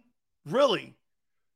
So Lamar Jackson is holding out for money in lieu of his team potentially getting a better seat in the AFC. Well, you can pick your freaking bags up and leave. I don't want you part of my organization if you're making business decisions. And I happen to know the kid and his mom.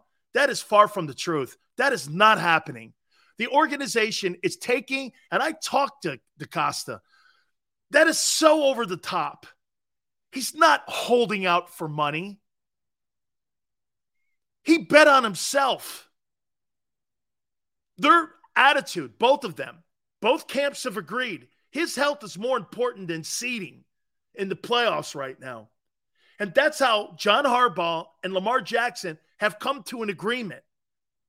He's playing in the playoffs. Holy cow. Coach, I'm not playing. I'm not being paid enough. Only in fantasy football does that shit work. Sills, he averaged 248 yards per game. He didn't throw for 4,000 yards, Razor. End of story. Over. Over. Big Sills didn't get the two receivers with 1K, but I did say your quarterback wouldn't throw for 30 touchdowns and 4,000 yards. Facts. Your shit's fantasy. Fantasy. Fantasy. He would have. No, he wouldn't have. He'll never go for 4,000 yards in Philly. Ever. He would have, and you know it. No, I don't. I made it. That's why I said it at the beginning of the year. No, he won't. no, he won't.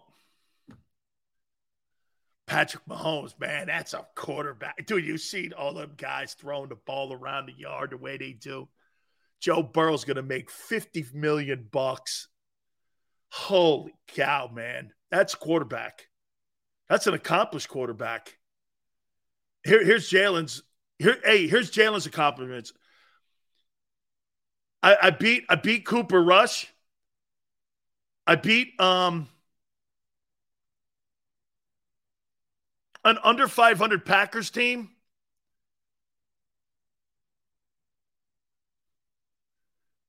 This guy Burrow has won the AFC, put his team in the postseason won three playoff games. Call me when Jalen wins a playoff game. This guy's three and one in the playoffs already. Dimes Jones. That's right. Dimes beat him too a year ago. Yeah, Dimes, I think, is one and one against his ass. Dimes.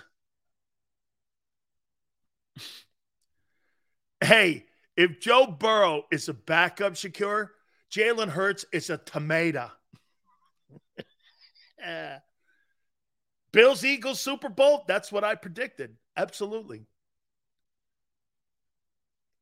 Stephen goes if he wants 50 million a year. Dude, you bet if you're Mike Brown, the owner of the Bengals, you you better pay him 50 million. Or you're gonna go back to the days of Carson Palmer. Okay, and some of them other stiffs they've had in there.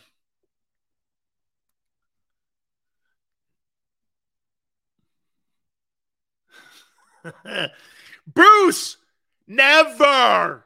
Bruce, you've had one guy throw for four grand since 19. What, what, what year did the Eagles come into the uh, NFL? What year? 38, 36? Wait, 33, something like that? You've had one guy since 1933 throw for four grand. One guy. And it's Carson Wentz. Joey B. That's quarterback. Let me show you this too.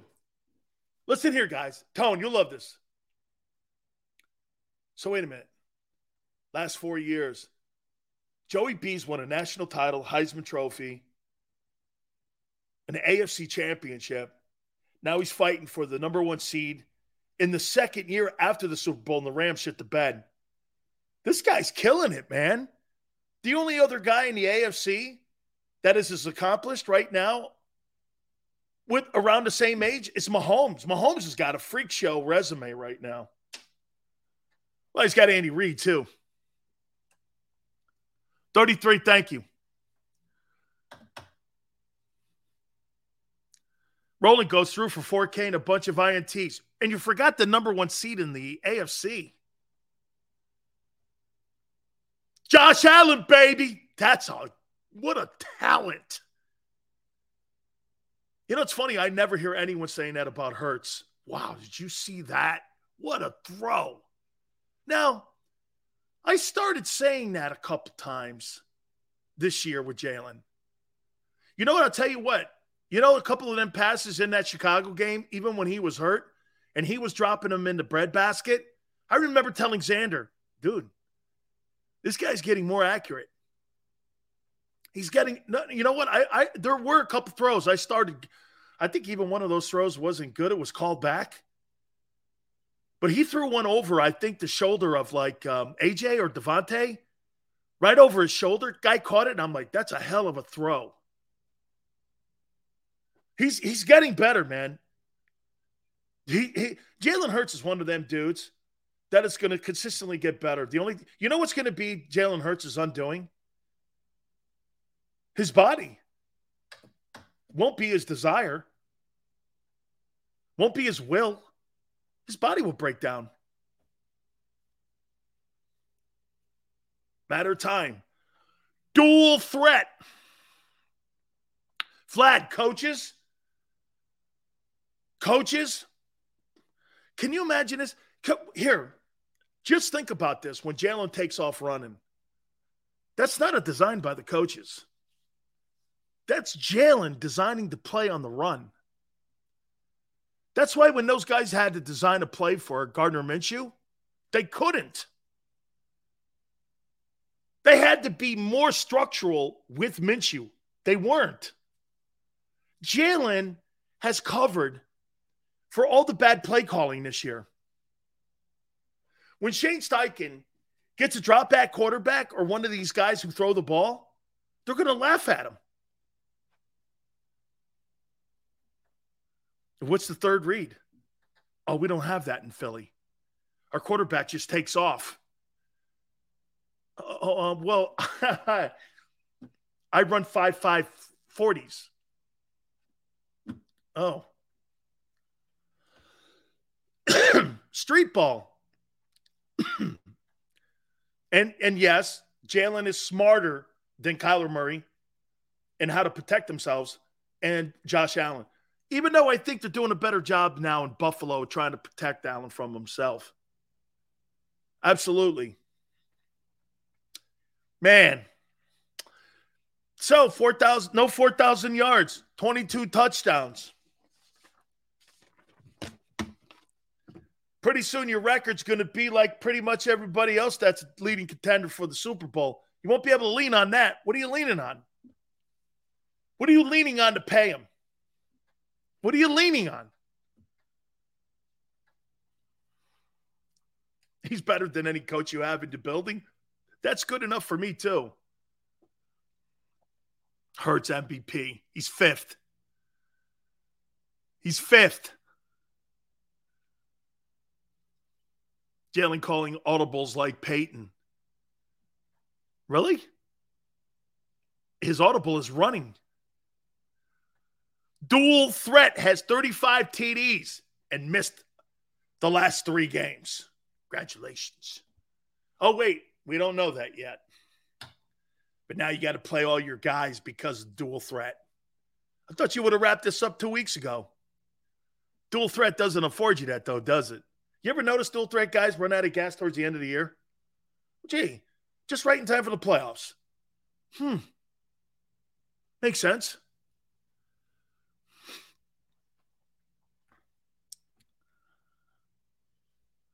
Sup, William?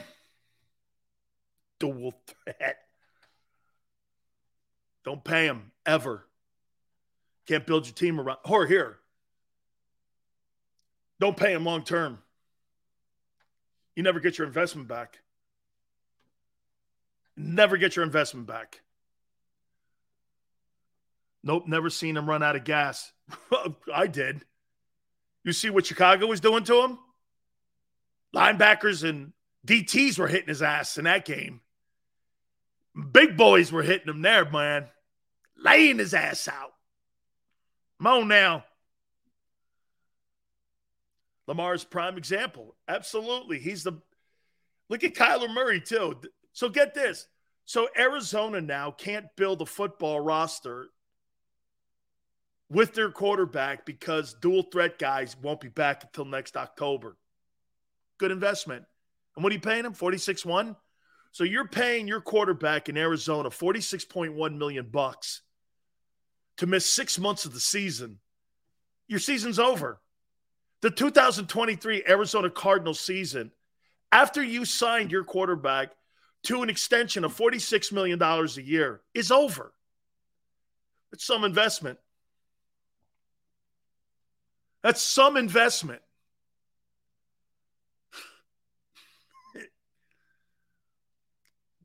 Jalen's missed one game? I thought Jalen missed a Cowboy game. I must have missed that one. No 4K. Sills, Josh Allen is an elite passer. Hurts isn't. Amen.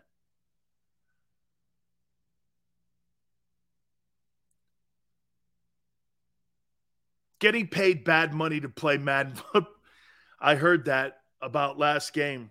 He finished he finished and won the game. How the hell is that running out of gas? He missed the last two. Come on, Nicole. We'll see how he comes back. You pay Jalen Hurts $45 million, that roster will be ripped to pieces. Won't be the same team next year. You watch. Big Sills is not wrong on this. You know why? I have context. You don't. You don't have anyone in the history of the league that has won Super Bowls that are as limited of a passer. He's getting better. Absolutely. He is totally getting better. The prime example of the numbers on the team. But the reason that the Eagles are losing ball games now and not looking like the same team is because of Jalen Hurts' ability to not have turnovers and run the ball on third down and cover the coach's bad play calling. Jalen Hurts has done so much this year for the coaching. He's done more for the coaching staff than any player maybe in the league. Usually, you get better coaching when you come to college. I would make the contention to you this is the worst coaching he's gotten in his career. When he's at Alabama, Nick Saban has some of the greatest offensive coaches in the history of football. Bill O'Brien, Sarkisian, Lane Kiffin, Jeff Stoutland. We're all on those staffs. And, and Jalen was at Alabama when Stoutland was there. How in the hell? No, uh, Stoutland wasn't there. It was uh, it was Mario Cristobal. I mean, how in the hell? Then he goes to Lincoln Riley and that offensive coach. And he comes to Philly with, hey, if it's not open, run. The reason Josh Allen has improved so much is because for the first time in his career, for the first time in his career, Josh Allen's getting spectacular coaching. Look at what Brian Daboll did to Daniel Jones. Do you understand that? Daniel Jones is throwing the ball at a 67% completion percentage, 3,500 yards, 15 touchdowns to five interceptions, and he's got 700 yards rushing and seven touchdowns. Those aren't just shitty numbers. Those are numbers of improvement. Nine wins shows it. That's good coaching. That's great coaching. They maximized everything they possibly could with that player in New York. And it's resulted in winning. Brian Daboll's the best coach in the NFC East. That's not that's not a debate.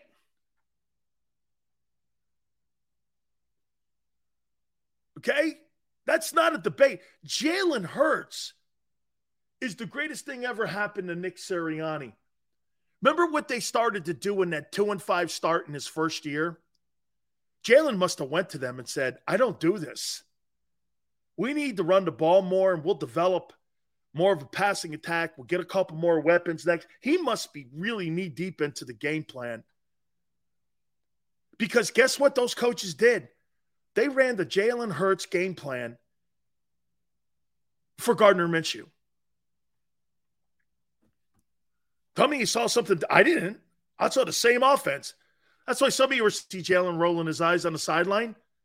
He was probably like, that's not going to work.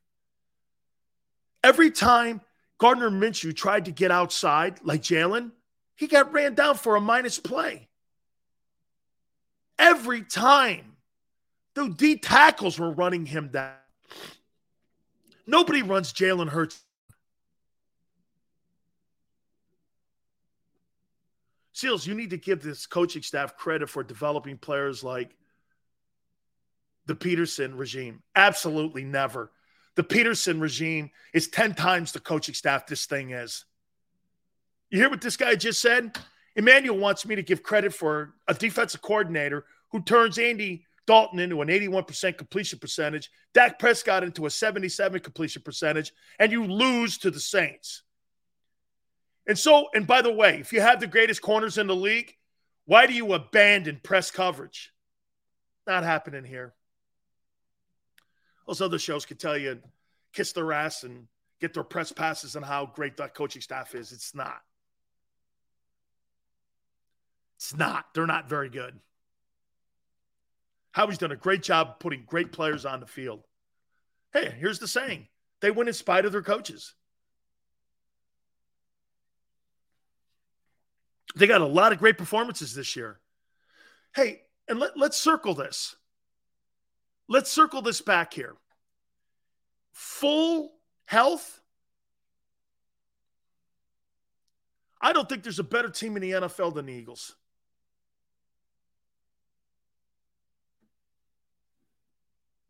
But you're not at full health. That's not a reality. And you're not going to be. You don't know when you're getting sweat back. I do not believe you're getting Lane back. You're not getting Avonte Maddox back at all. CJ was a good sign today. He's missed quite a bit of ball, though, hadn't he? He's missed quite a bit of ball. And a lacerated kidney, how much real work do you think he possibly could have been doing on conditioning with a lacerated kidney? A lot or none? I don't think you're doing wind sprints with a lacerated kidney.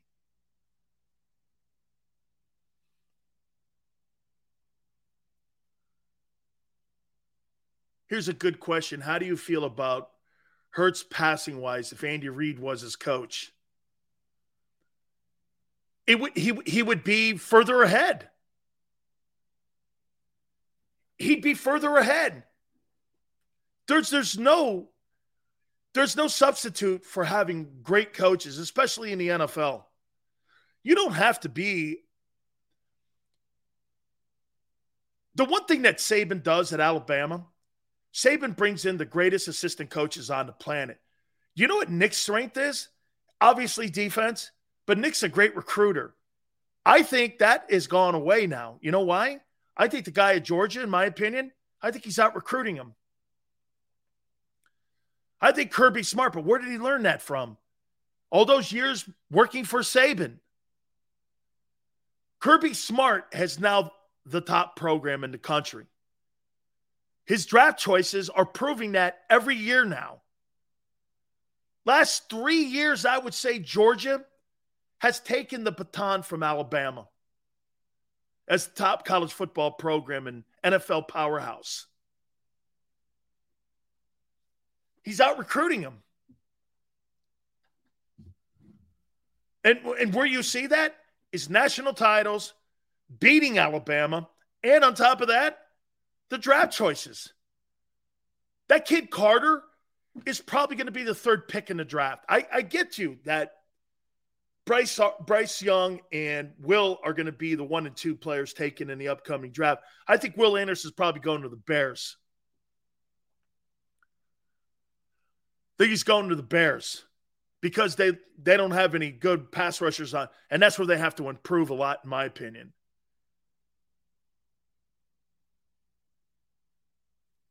So I mean, coaching in the NFL. Look, look, look at again you can't have any more of an example than Ryan Tannehill. Tannehill got some of the worst coaching by Joe Philbin when he was with the Dolphins. And when you had Jeff Ireland as that shitty general manager down there lying about his roster, they were never going to go anywhere. Stephen Ross gets in the way. Look at the last three years down there in Miami. He's not a superstar quarterback. What does he do, though? He goes to Tennessee. He gets the AFC title games. He wins the number one seed in the AFC. He's got a winning record as a starting quarterback because the coaching is great in Tennessee. Now they're falling apart now. The whole organization is. Get rid of GM, who had a great run. It gave more power to Vrabel. You know, Vrabel's the reigning NFL coach of the year. Mike Vrabel's the reigning coach of the year in the NFL.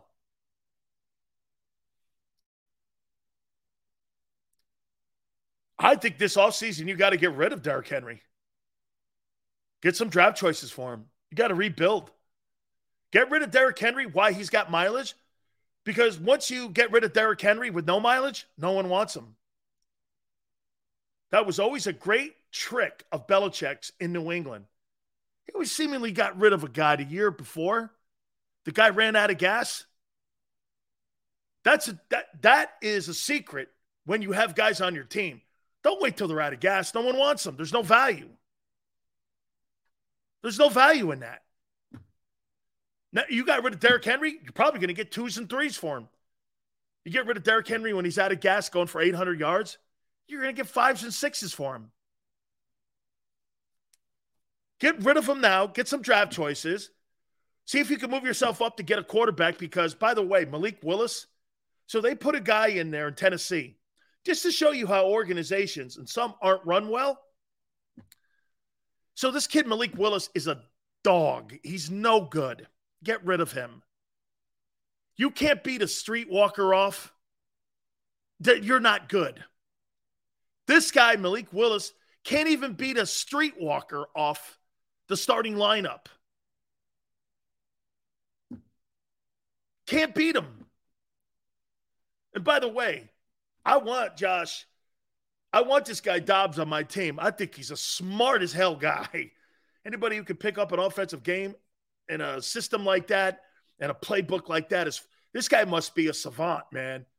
Because I'll tell you what, to do what he did, he don't even know the names of the players, and he's picking up offenses the way he is. I like that kind of guy.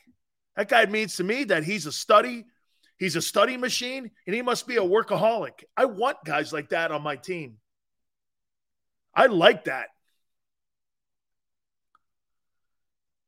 I like that kind of stuff. That's how Dallas drafted Troy Aikman. That's right. The whole um they get get this, Joseph.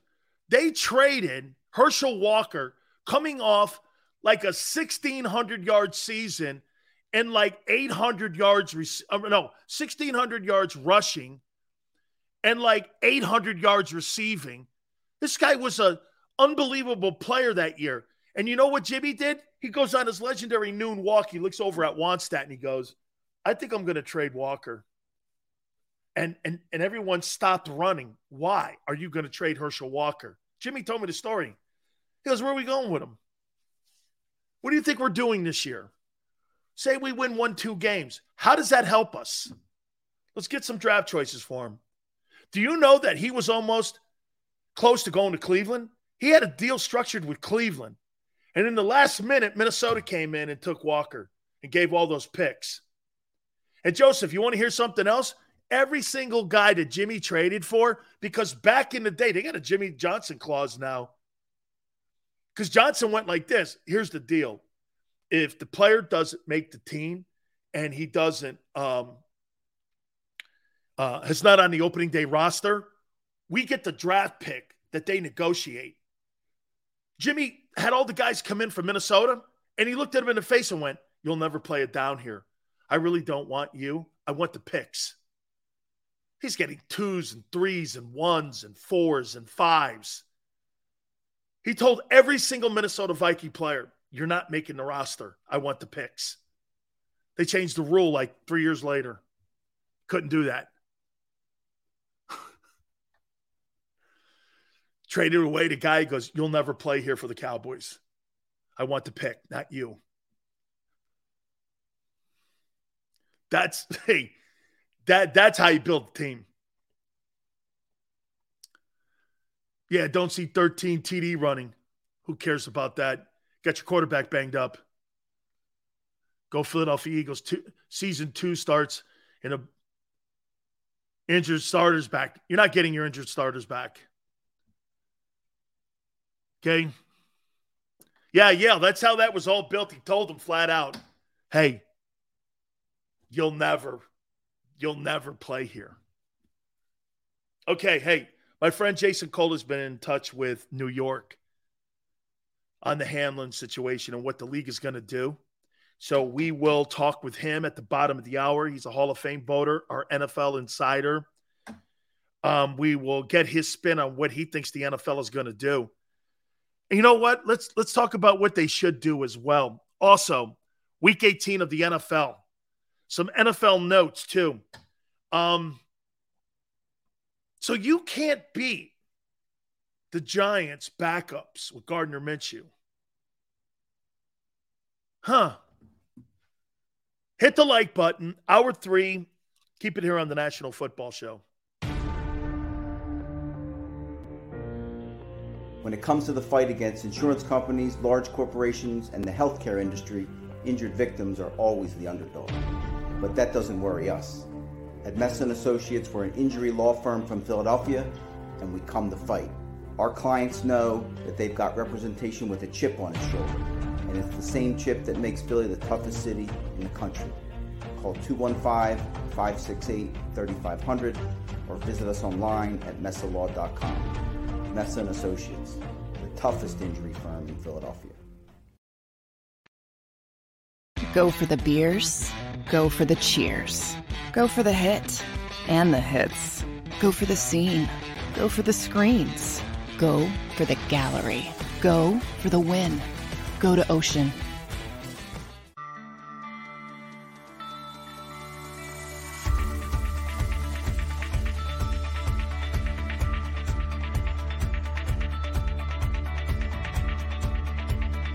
I'm Jim Muehlbronner, Managing Partner at Delval Insurance Group.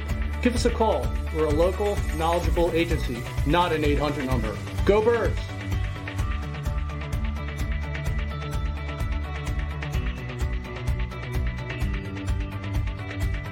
Number one, Jeff D'Ambrosio. Destination Downingtown is rolling back prices for a December to remember. For a limited time, you can own, not lease, brand new 2023 Jeep Wranglers for only $30,995 or 339 per month. New Rams starting at only $30,995 or new Ram 1500 Bighorn Crew Cabs 189 per month. Zero down can deliver. Get the price you want, the selection you need, and the VIP treatment you deserve. Jeff D'Ambrosio, Destination Downingtown, Big Finish Sales Event.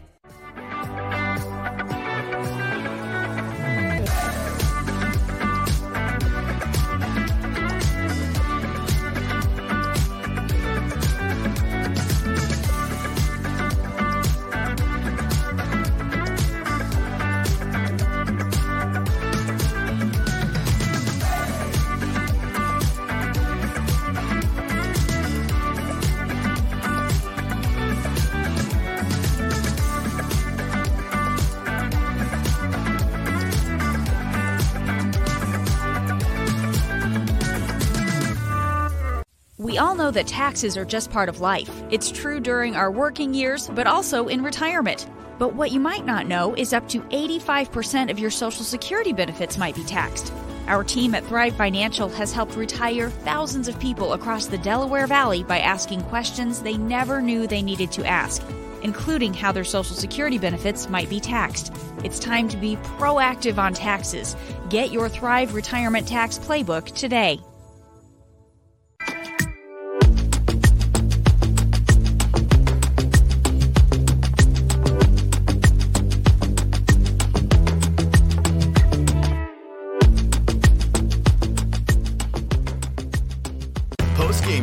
With Seth Joyner, I knew that they had a running game. Derrick Gunn, He has put in the effort. Devan Kaney, Had we not won the Super Bowl, what would we be saying? and Mike Missanelli. Well, you know who Philly is. Post game now streaming on the 6ABC family of apps.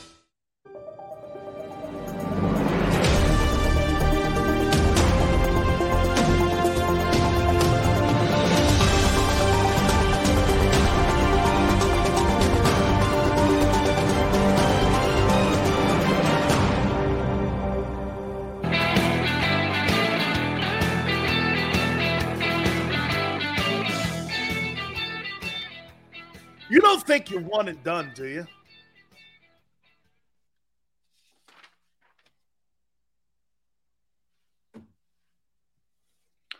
The current team right now that you have, by the way, Jason Cole, our NFL insider, talk about the Damar Hamlin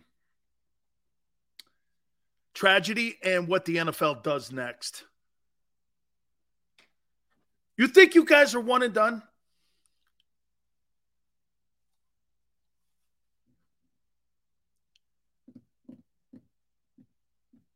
Are you playing the best football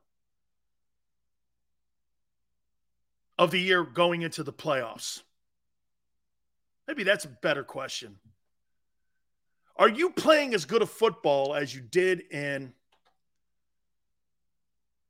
October?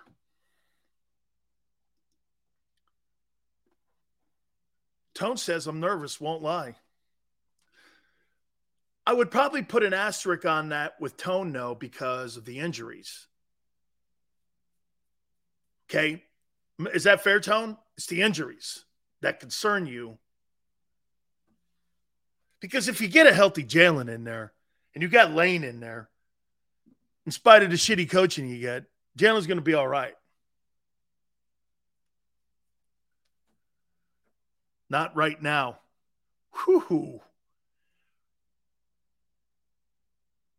Oh, got to be nervous. This team is deep. I'm more concerned with the coaches, to be honest. There we go. I agree with you. I think the coaching is the problem, not the players. I don't know if they, hey, you know what usually the question is going into a postseason? Do the players like Jalen Hurts have enough postseason reps? And do they have enough experience playing against a guy like Brady?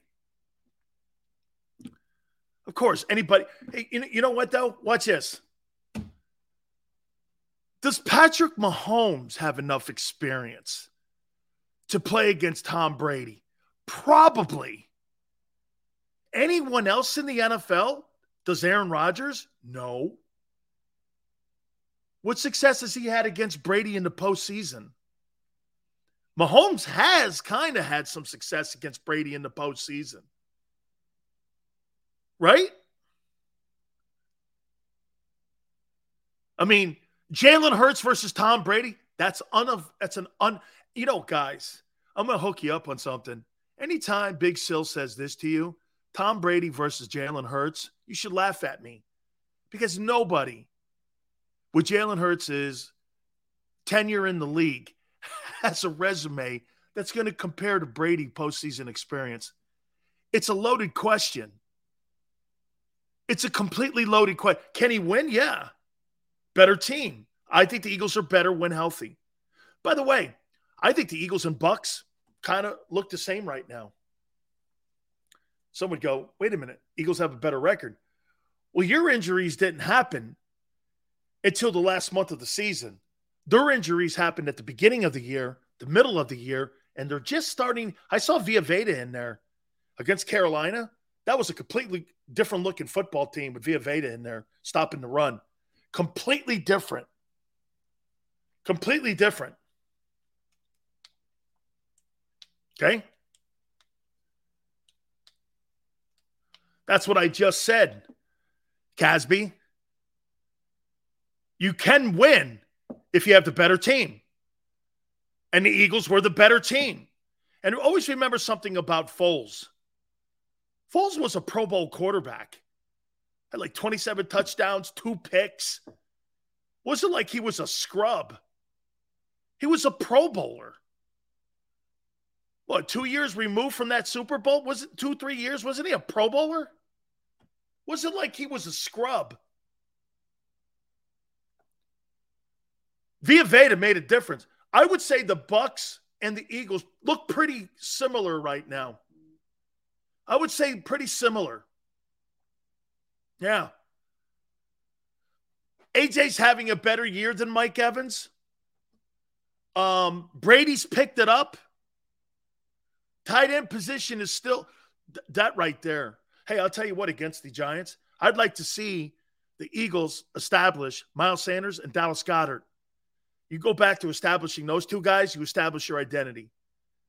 You keep throwing the ball out wide to the perimeter. You will never establish a tough football team, an aggressive football team, and a team that's physical from the perimeter. It's great to have 2,000 yard wideouts. What would you rather have?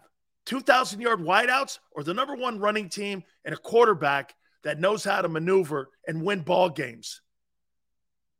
I mean, 2,000 yard wideouts? Great.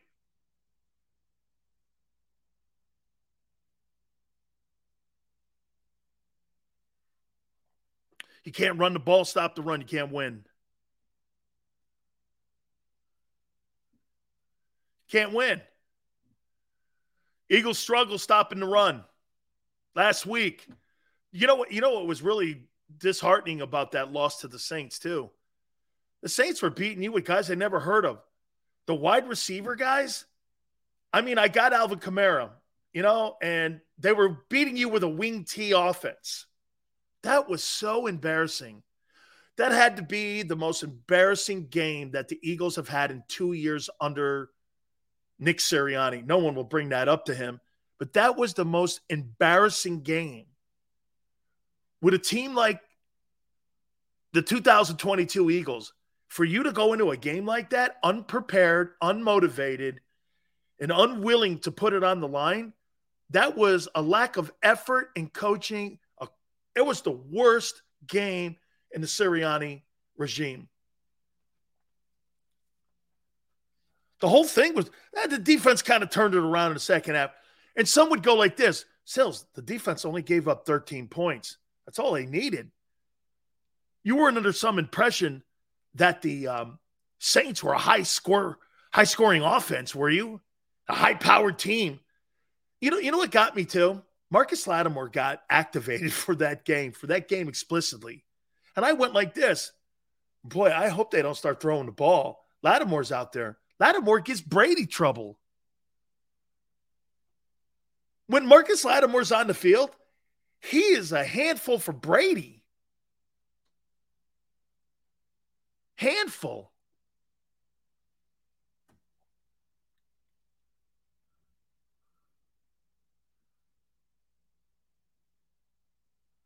That's why Sunday's game in Philly's big. And that's why they've got the football gods on their side. I don't know if I were to if, if here, if I were Brian Daboll, I would have to sit with my organization and go like this. Okay. What's a more important game for our valuation? Think about this for me here. Okay, please. What's a more evaluation game for Daniel Jones? A playoff game uh, versus who would they play? The Giants probably play the Vikings. Giants versus the Vikings or Daniel Jones versus the Eagles and then a playoff game. Aren't these the two most important evaluation games in Daniel Jones's career on whether or not he's the guy? That Giants team's not winning Super Bowl. They're not. They're not going to the NFC title game. They're a one and done. If you're Brian Daboll, aren't these two games the best games for evaluation if you're going to move off of him or keep him. To me, I would want to use this and as as a barometer. Dude, you play your the Eagles are playing this to win. Why give an opportunity of an evaluation moment for him? You've got to you've got to have a self-evaluation of where you are in the organization this is not a Super Bowl team. Okay? If the Giants get if the Giants get the Vikings in the wild card, they, can they pull it off? They came close before. See, the only reason that's I would say maybe it's because it's the Vikings. If they got San Francisco, one would one play would they play San Francisco? If they play San Francisco, they're not going, they're going to get crushed. They play San Francisco, they're going to get crushed. San Francisco would crush them.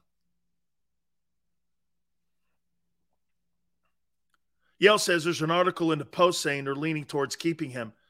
Well, Yale, isn't this a game then if you're leaning that you want to get confirmation? Wouldn't you want to get confirmation in a big win? Can you imagine if Daniel Jones wins two games? He wins the Eagle game and then he wins against, say, the Vikings. I'm keeping him. I'm keeping him and moving on with him and building around him and continuing to try to see if this guy can go somewhere. Brian Dave, I mean, the Giants are in a position right now. What's more important, figuring out if Daniel Jones is a starting quarterback moving forward for your team, or seeing if you can win a playoff game.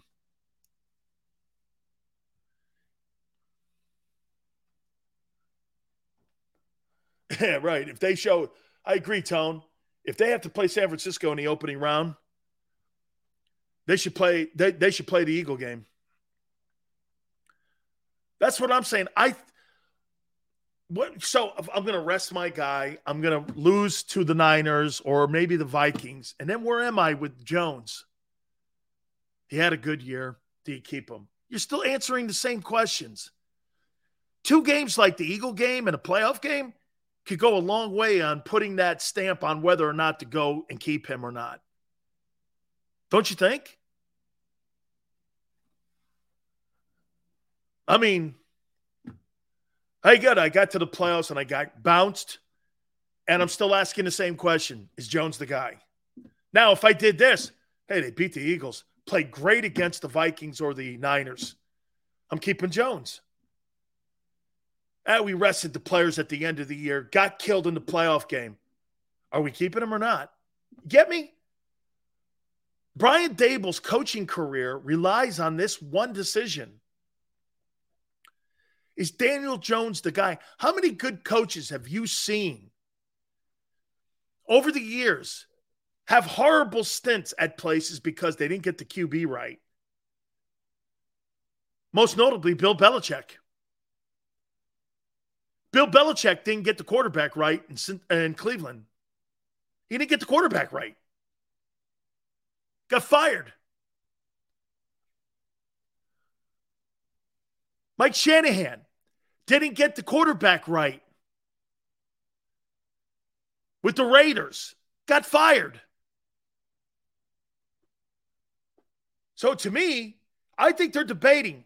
I think they're going to go this route here.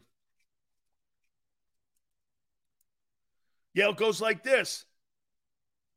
Um, similar analysis for Hurts performance the rest of the way. That's a great lead into where I'm going here with how coaches are going to look this way. Let's do this. Let's put Hurts now in our our model here. What if Jalen Hurts loses in the opening round of the playoffs and divisional round? Where do you go from there? Two 1K receivers, back at 1,300 yards. Team won 13 games. Got bounced in the opening round. Sounds like Dak to me. That sounds like Dak Prescott. 12, 13 games. Got some talented guys, 1,000 yard rusher, 2,000 yard receivers, got bounced in the opening round. Doesn't that sound like Dak Prescott?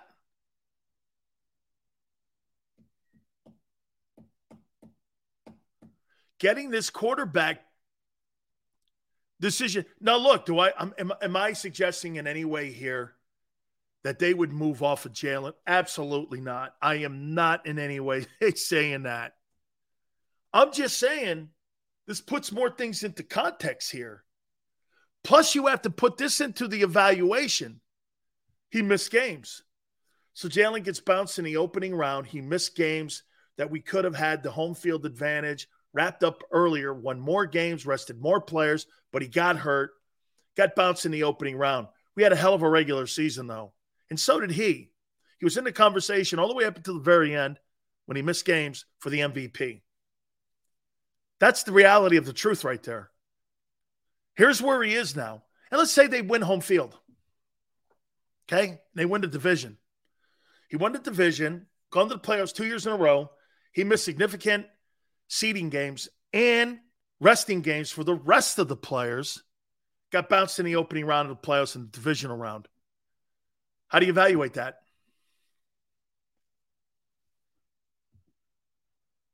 And, he, and like I said, he missed ball games for a second year in a row. Remember, this is how the Eagles are going to talk to him. They're not going to negotiate him with rose petals. They're not going to start sitting around telling him how great he is during negotiations so they can rise the price up.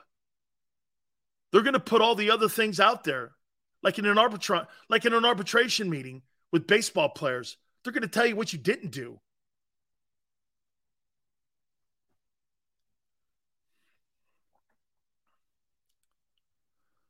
Dude, lost time has hurt this team for this player. And get this Jalen Hurts' has lost time has hurt other positions when it comes to rest. Think AJ'd like to have a little time? Right? Maybe some of them. Old, how about Kelce? How about Kelce getting some rest? This guy's a 13, 14 year guy. Don't you think he needs some rest? Okay. I mean, uh, Dickerson has been limping around all year. How about Mailata? Mailata could have some rest.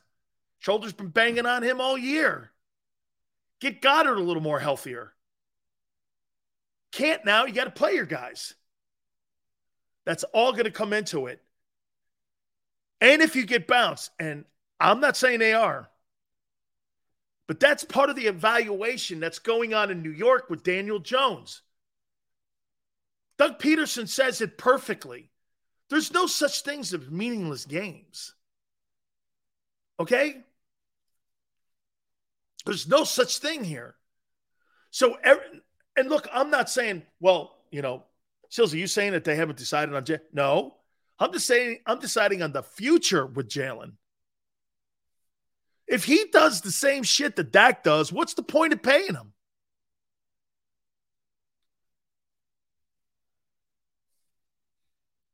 That's why I say if you're the New York Giants, sitting Daniel Jones the final week of the season and getting crushed in a playoff game, you're asking the same question after that. Watch it. Is Jones the guy? Jones beats the Eagles, knocks them out of the um, number one seed. Cowboys win the division. He plays well against the Vikings or Niners. I don't know. I'm probably keeping him.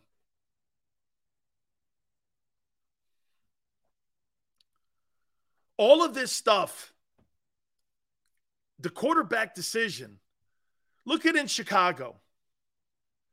So Here's the one thing you have to look at with just did Justin Fields get better this year? He sure did. And if he can figure out the passing game, he's going to be special. But once again, dual threat guy can't finish seasons. And in today's NFL, when you're coming down the stretch run for seeding, ask the people in Baltimore if they'd like to have Lamar Jackson on the field. My opinion, if Lamar was healthy, I think the Ravens would be fighting it out right there with the Bengals, Bills, and Chiefs for home field advantage. But he's not. Tough to build a team around that going like this. Well, let's get into the playoffs and let's see what happens.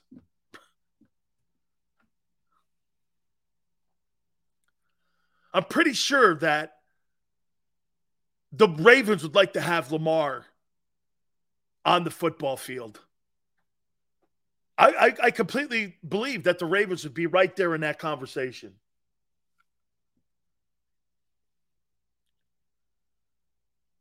I think the Dolphins are going to make it in, Justin, into the playoffs because I think, if I'm not mistaken, I think the Bills are playing the pay. I'll, I'll look at that here in a second. It's Bills and Patriots. I think the Patriots have to travel to Buffalo. I get it. It's going to be very emotional up there in Buffalo this weekend for Sunday. But um, I think if the Patriots lose to the Bills, I think the Dolphins, if they win, they're in. Dolphins are Jets.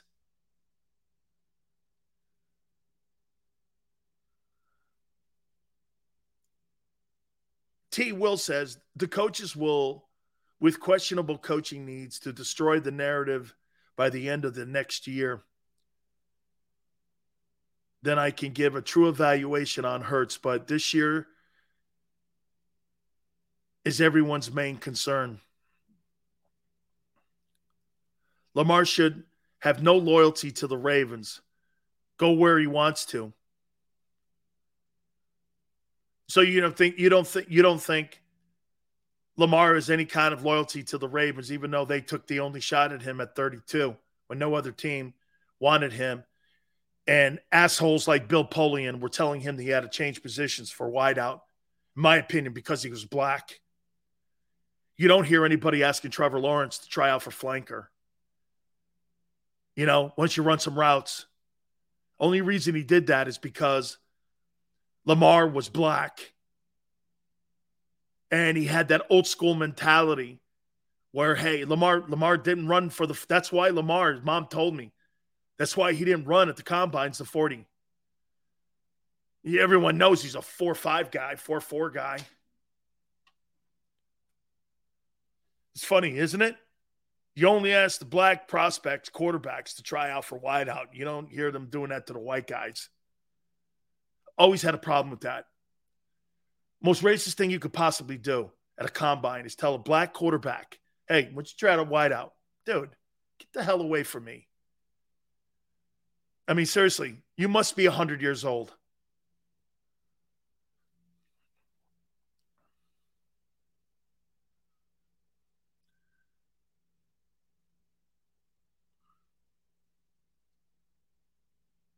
So is it still up in the up the league to push back the start of the playoffs, or will TV make a fuss? Not sure, Casey. Not sure. But I think I'm going to get some questions here to my friend and our Pro Football Hall of Fame voter, Jason Cole. Jay, someone just asked us the question. Um, they just asked us a question. Hopefully, we can connect with Jason here in a second. Here, we can get him lined up here. And is it going to be up to TV? I don't think it's going to be up to TV. I think this is going to be up to um, the. I think this is going to be up to the league. Jace, I just got asked the question: Is this up to TV, or do you think this is going to be up to the league on whether or not they play this Bills Bengals game? I mean, the final decision's the league. Um, I mean, TV pays a lot of money, but that contract's already been paid out. So there are clauses in that contract. I mean, and this is a um, clause in a contract that is what um, act of God kind of moment where you're not responsible as a league. You don't have to do anything to honor your contract. Like if there was an earthquake um, in the Bay Area that knocked out um, a telecast or broadcast or whatever it is. That you know, the league doesn't have to make amends to to the to the networks for it. That's not how that's not how this works because it is an act of God that you can't foresee. This is the reason that this that this happened. Jace, let's walk back to night. I mean, there's two aspects of this. Obviously, the human side, and by the way, the first responders showed me the greatness of America and how they saved that player's life on the field and everybody surrounding him, the teammates, the players, and everyone. Give me your overall takeaway from where you are from that night to where you are today. You've been able to process a lot of the conversation. Supposedly, too, today, there's a sign that he's breathing better, uh-huh. uh, Hamlin. Just your takeaway from the whole thing. Um, I mean, look, you, you all you really care about is the player. Like that's all that matters in this one, right? Is the kid going to be okay? Yeah, I don't. I haven't even really thought about the game in terms of should it be played, should it not be played? You know, what's going to happen with this? Um, it doesn't matter. like all those questions are are to me superfluous.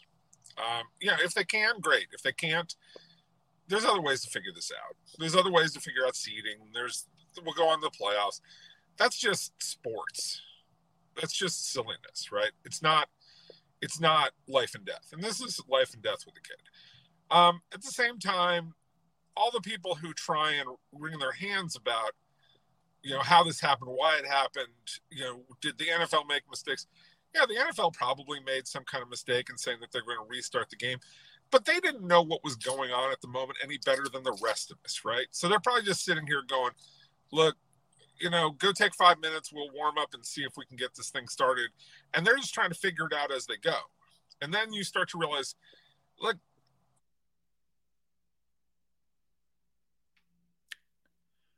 Jace, we've lost your audio. We've lost your audio a little bit here. Jason, we've lost your audio. Hopefully, we can catch him back here. Okay, let's see if we can bring him back here now. No, okay, we got to we got to reconnect here. Let's see if we can Jace, you there? Okay, let's see if we. Jace, can you hear us? Okay, we got to reconnect. We can't. We can't. We can't do it. Let's see if we can reconnect here. Um, tone. See if we can reconnect because it's um again not clear here. So he he's so right on that. But here's the deal. Like I said at the open of the program, personally for me, well, how could you not have, and I'm going to ask him this so if he comes back here, how could you not have a contingency plan on this? You've been in operation for over 100 years. Did you not think something like this could eventually happen? Jace, you there? I'm here. okay, yeah. well, Jace, I got everything you said there, but let me let me throw this into it. You're dead right, Jason, on the one thing that the kid's health, everything surrounding it is is is totally the most priority right now. However, you've been in business for a hundred years.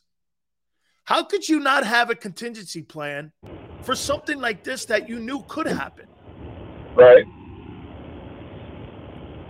I, I, I said, ask that question one more time, dude. I, I, I'm losing you here on this one. Okay. Okay. Say that. Ask me the question again. Okay. Um, the league has been in contention. The league has been in operation for over a hundred years. How could you not have a contingency plan when you knew something like this could happen on your field? I mean, uh, because the problem with the league is, okay, a fireman goes into a fire, he's got a game plan how he's going to rescue people, or Right. people on the side of the road when it comes to getting people out with the jaws of life. How could you not have a plan when we're talking about something unless you were going to cancel the season because the guy's injured? How could you not have a plan? Well, they have a plan for how to save his life. They've got doctors on the sideline. They've got plenty of people who are ready to to give care. Um, this is one of those ones where you're on kind of an in between stage, okay? Because you didn't you didn't know was the guy alive? Was he not alive? You know, if he like, and and I don't mean that. This sounds very dark terms, and also, um, like I'm not taking it seriously, but if he had actually died on the field and they were unable to resuscitate him, there's no question. Like there's nothing you do. Like the game's over. Everybody walks out. It's an in between stage where you don't know what's going on. Thankfully, it was an in between stage. Thankfully, he was not dead on the field. Thankfully, they were able to resuscitate him. But you know, like you're the people who are trying to make a decision are, you know, hundreds of miles away. They're not there. They're not watching it. They're probably not seeing what's actually happening there. And the people who are seeing what's happening there they may not know how to accurately assess how do i react to this? I mean i know Dawn Aponte okay? Donna ponte from the league office is very much a is she's a stiff human being who doesn't you know have a lot of strong uh, emotional reactions in situations right?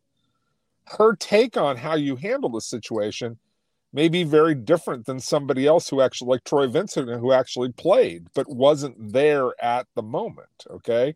So it, this is all filtered through how people do it. At the end of the day they didn't play and they shouldn't have played. And so the right decision was made. And i don't really care about the 5 minute thing. I don't you know you can be critical of the league if you want.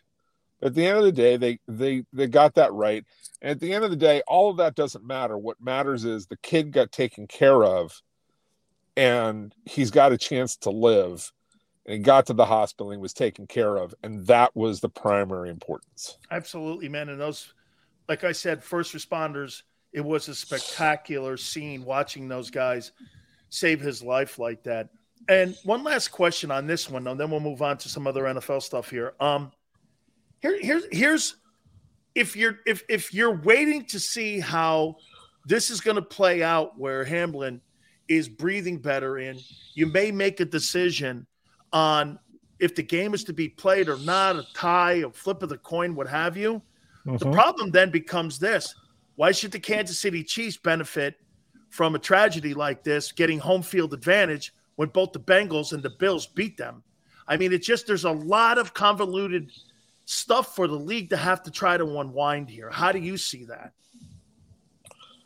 logical people make it a logical decision and there'll be complaints about whatever system you put in and somebody's going to whine and somebody's going to complain about what happened at the end of the day you play football go play the games okay it's not that critically important okay. There there are i'm sure you know, you could put you could do a lottery system right? Where you do it weighted by you know like the my math brain goes to this you know take the winning percentages of the top three seeds put it in a you know ping pong ball with weighted ping pong balls or you know whatever you want based on their on their uh their winning percentages roll it all out and whoever gets the ping pong ball gets the number one seed and the next one's the number two and the next one's the number three. Whatever. There's a solution. Flip coins if you want. There's a solution. Do what do whatever it is that you want to do. You'll find one. And again whatever your solution is it's like vote like i vote for the pro football hall of fame. Everybody in the world has a better idea about how to vote for the Pro Football Hall, Hall of Fame. Okay. And you know what? They're not necessarily wrong. They're also not necessarily right because they don't do it. This is the system we have. Figure it out. This is how we let people in the Pro Football Hall of Fame. It'll be fine because at the end of the day, it's just football. It's serious. It's important. I know that all that stuff. It's still just football. It'll be okay. I, I, think you're right. I think the league is in a no win, no win scenario where whatever they Yeah. do, there's going to be complaining. And the number one priority is the kids' health here.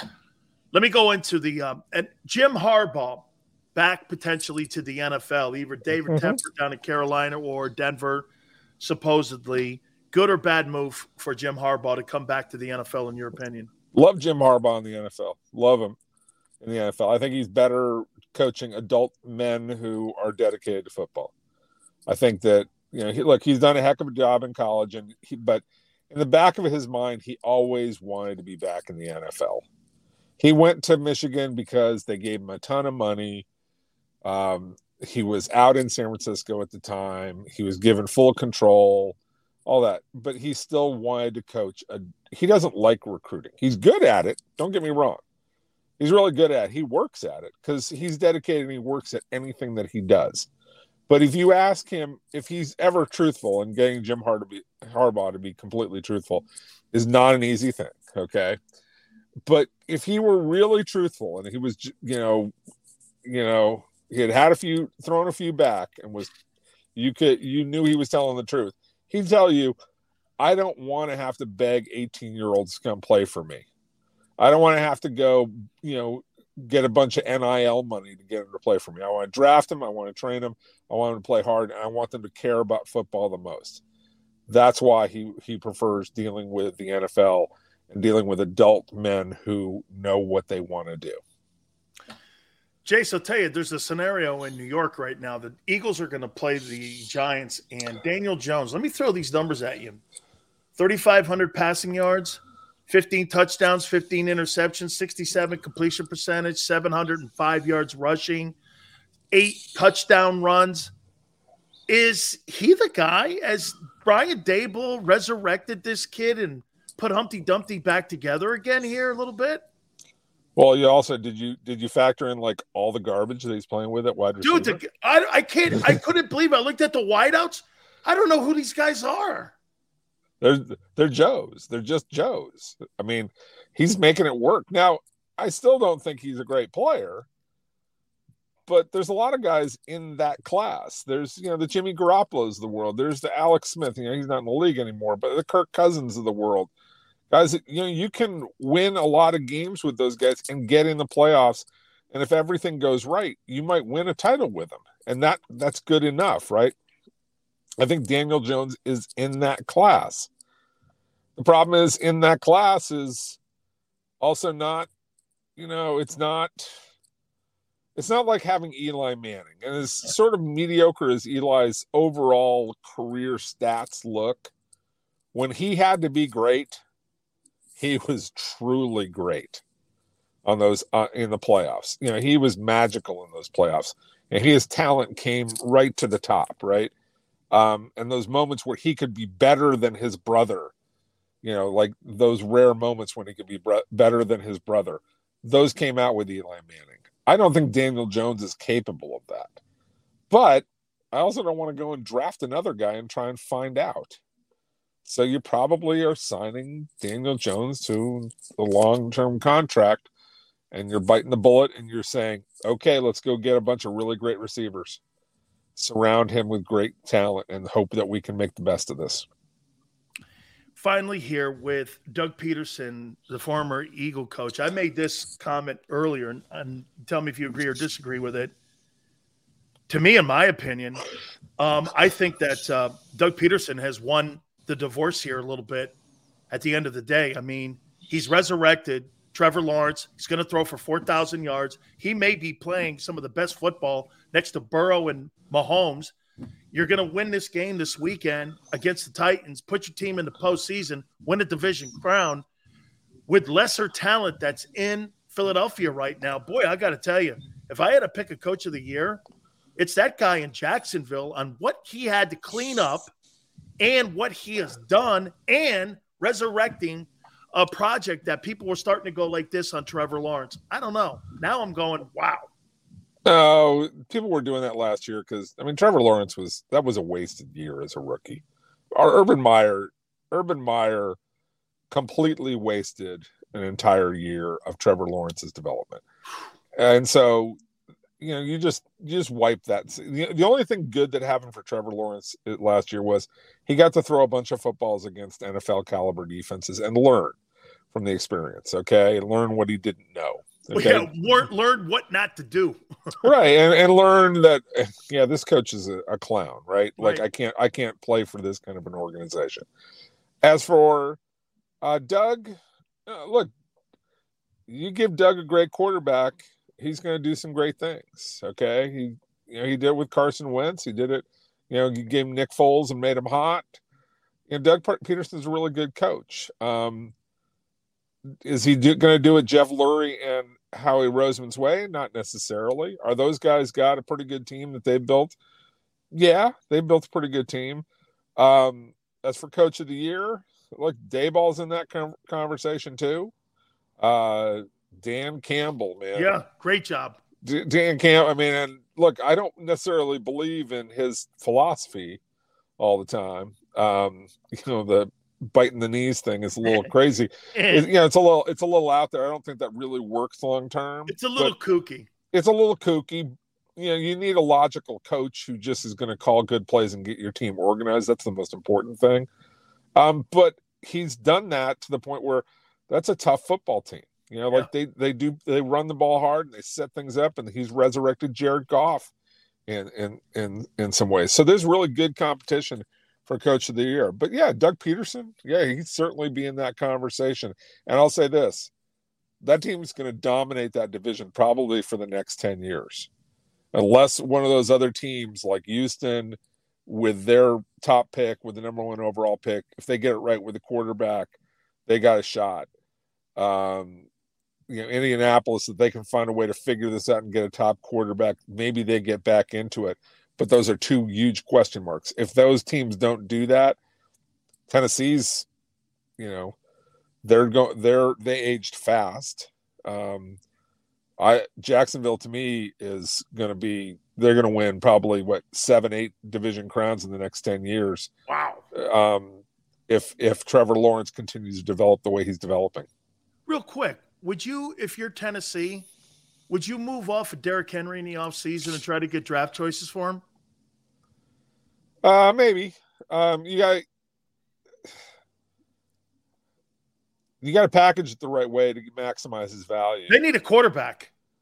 Yeah, they need a quarterback really badly, and uh, you know Ryan Tannehill, you know, is jacked up now. Um, I don't know what how Vrabel's going to play this one out, but yeah, you probably because I don't know if you're going to be good enough unless you figure out how to get a good quarterback in there. I don't know that you're good to be good enough fast enough to take advantage of what Derrick Henry has left. And I say he has a lot left because of the way that teams play defense now.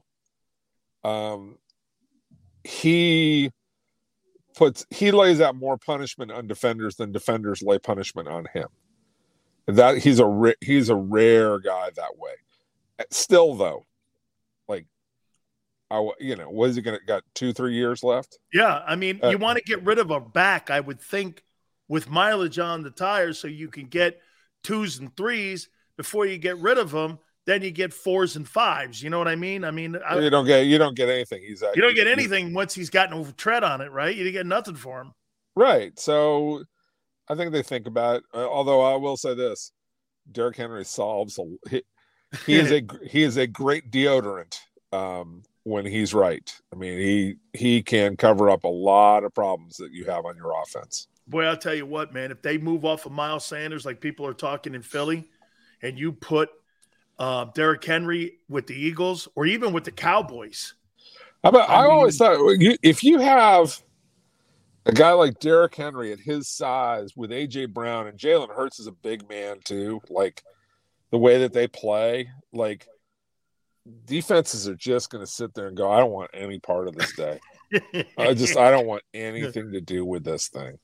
it's a, but yeah, I mean that that would be the best marriage. I just I don't think Vrabel's necessarily going to do that. No, absolutely. Jace, thank you so much, my friend. I'll talk to you down the line. Anytime, dude. Be good. You got it, my friend Jason Cole, NFL Insider, Hall of Famer. Hit the like button. Keep it here on the National Football Show. When it comes to the fight against insurance companies, large corporations, and the healthcare industry, injured victims are always the underdog. But that doesn't worry us. At Messa Associates, we're an injury law firm from Philadelphia, and we come to fight. Our clients know that they've got representation with a chip on its shoulder, and it's the same chip that makes Philly the toughest city in the country. Call 215-568-3500 or visit us online at messalaw.com. Messa Associates, the toughest injury firm in Philadelphia. Go for the beers, go for the cheers, go for the hit and the hits. Go for the scene, go for the screens, go for the gallery, go for the win. Go to Ocean.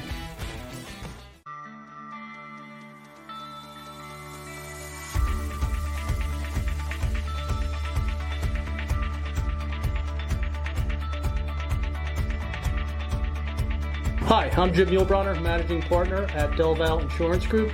Give us a call. We're a local, knowledgeable agency, not an 800 number. Go Birds!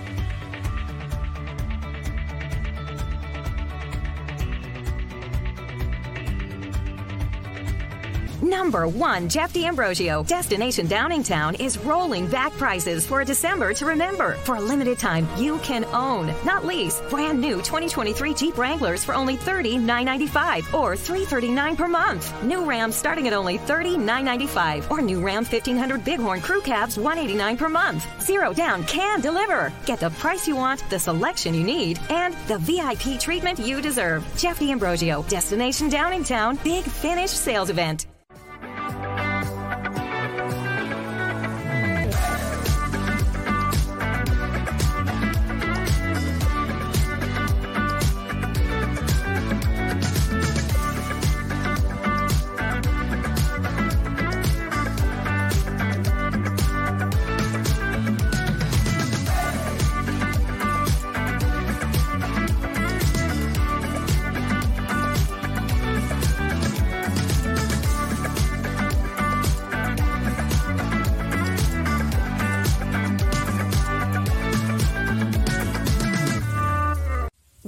That taxes are just part of life. It's true during our working years, but also in retirement.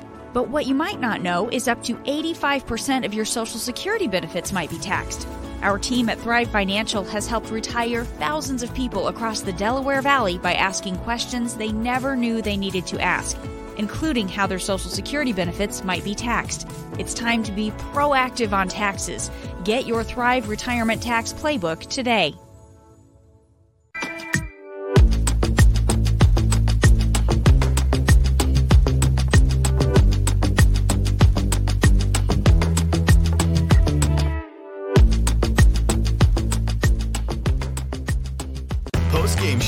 With Seth Joyner, I knew that they had a running game. Derrick Gunn, He has put in the effort. Devan Kaney, Had we not won the Super Bowl, what would we be saying? and Mike Missanelli. Well, you know who Philly is. Post game now streaming on the 6ABC family of apps.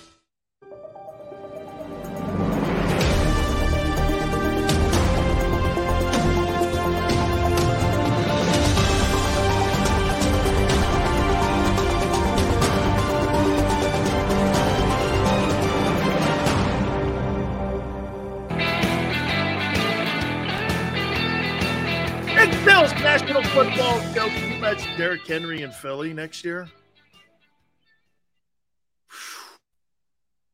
Derrick Henry, if I'm not mistaken, I think he's on a franchise tag. There's no way Tennessee's going to tag him again. No way. They'll try to trade him. Can you imagine Philadelphia going like this? I'll make a deal with you for uh, Derrick Henry. So you get AJ Brown and Derrick Henry on the Eagles. What would you give up for D- Derrick Henry? Would you have to give up a one for him? Be like, hey, he's missed games. He's not the same guy he was. I don't think he's the same guy. Give up a, a second round. Would you give up a second rounder for him? I think I might. The Philadelphia Titans. That's tone. Hey, I'll tell you this. Wait a minute, Yale. I don't have a problem giving Derrick Henry seven million bucks. I got a problem giving a one-year wonder in Miles Sanders seven million bucks. Miles Sanders is a one-year wonder. You don't know if that guy's going to put that kind of numbers together anywhere else. Now, I do think Miles Sanders is going to have suitors. Kansas City, Buffalo, Baltimore, maybe Miami. Um, maybe the Niners. Woo wee! Miles Sanders with Patrick Mahomes. Holy cow. How you doing? Miles Sanders in Kansas City with Andy Reid. Holy cow. Miles Sanders, man, is not an Eagle in 2023. Hate to say it to you. They are not resigning him. They don't even have a contract on the table for what is it? A 1,200 yard back. How he doesn't even have a deal on the table. He's got a deal on the table for Javon Hargrave, three years, 51 million bucks. But not Miles Sanders, a Pro Bowl back, 1,200 yards. Mm. Josh Jacobs, book it, baby. yeah, okay. Well, running back would want to play in Philly. You got well, you, you know, your best running back's your quarterback, so you got a running quarterback. Best back in the NFL is your is Jalen Hurts. Oh, hey, I'm comfortable saying that. The best back in the NFL is Jalen Hurts. Hey, I saw people talking about Super Bowls. Hey, you want to hear a statistic that Pepsi told me about going to football games? 97% of all NFL fans have never been to games, let alone Super Bowls. 97% of NFL fans have never been to a game. That's a fact. Okay? Those tickets aren't cheap. And for me, the, the, the tailgate experience is great. Going to an NFL game today, unless it's places like Buffalo or Philly where it's a great environment and everyone's having a great time and uh, why would you pay 600 bucks to go to a game at SoFi to watch a shitty Rams team? Why would you want to do that? I I wouldn't. 600 bucks to go to a SoFi game. Nothing beats an Eagle tailgate. I bet the food is off the chain great. It, it, I, hey, don't mind me, but I'm always a big fan of like the tailgates. I'll tell you my favorite tailgates. You'd be surprised. When the Chargers were in San Diego, I would go do some tailgating with them. Fabulous, very underrated fans. I'll tell you this too, Tone. Steelers. Steelers have great tailgates. Everyone feeds everyone like a family out there. That is so great to hear. I want to hit it that that's got to be that's that that's a uh, I that, that's a must for me. I got to do an eagle tailgate.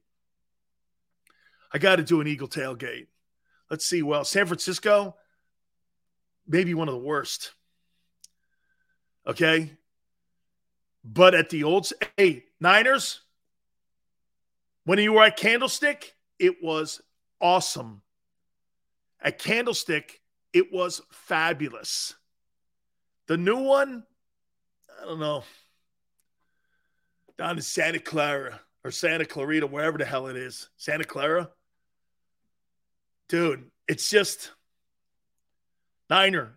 When you were at when you were at Candlestick, that was a great time.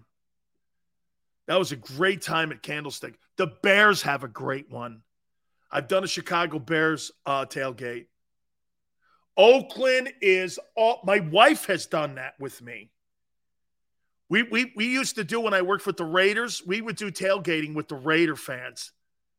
And we are hanging out with guess who? Hells Angels guys, um, all kinds of people that were just absolutely fabulous. It was a great time, great food too, by the way. Raider fan base is really underrated, man. Well, I don't know what it's like now in Vegas. Okay, I don't know. Coliseum, man, that thing was. Hey, if you were to like, if you were, you couldn't wear Steeler gear in there. But then again, you can't wear Raider gear in uh, back in the old day to Three Rivers. You couldn't do that. I wonder, you know what? I wish I was around for the veteran stadium tailgates. That must have been completely out of hand. And I love the fact that the stadium is on the same uh, parking lot that the old vet was on. So it's all good. There's still some kind of like, you know, tie in and mystique to that. Green Bay has a, hey, hey, Razor. Green Bay, it's one of the weirdest things you can ever see in your life going to a Green Bay Packer game. So I remember we're, dri- we're, we're traveling in and we're driving in to the Packers to play the Packers. And we're going through all these communities. We're driving through like like like communities. Driving by people's houses like we're going on streets. I'm like, "Where's the stadium?" And the guy's like, "It's it's coming around the corner." I'm like, "Coming around the corner?" You come around this corner, you go through a couple more complexes, you're driving through, and all of a sudden, we land in Appleton, Appleton, Wisconsin. You got to get on a bus and go over to Green Bay. And you're traveling, and, and, and there's a damn stadium. It's absolutely incredible. Incredible, man. There's there's Lambeau. You're like, wow. Hey, I appreciate everybody. Thank you so much for coming aboard. It shows me once again how great our fans are and how great everything is when it comes to how we cover the sport, the Hamlin story, covering the Eagles. You guys are awesome. Tone, you were great as always. Your input is always wanted and thanked. You guys have been spectacular. I thank you so much. We will catch you tomorrow going three to six, and we will see you on the flip side.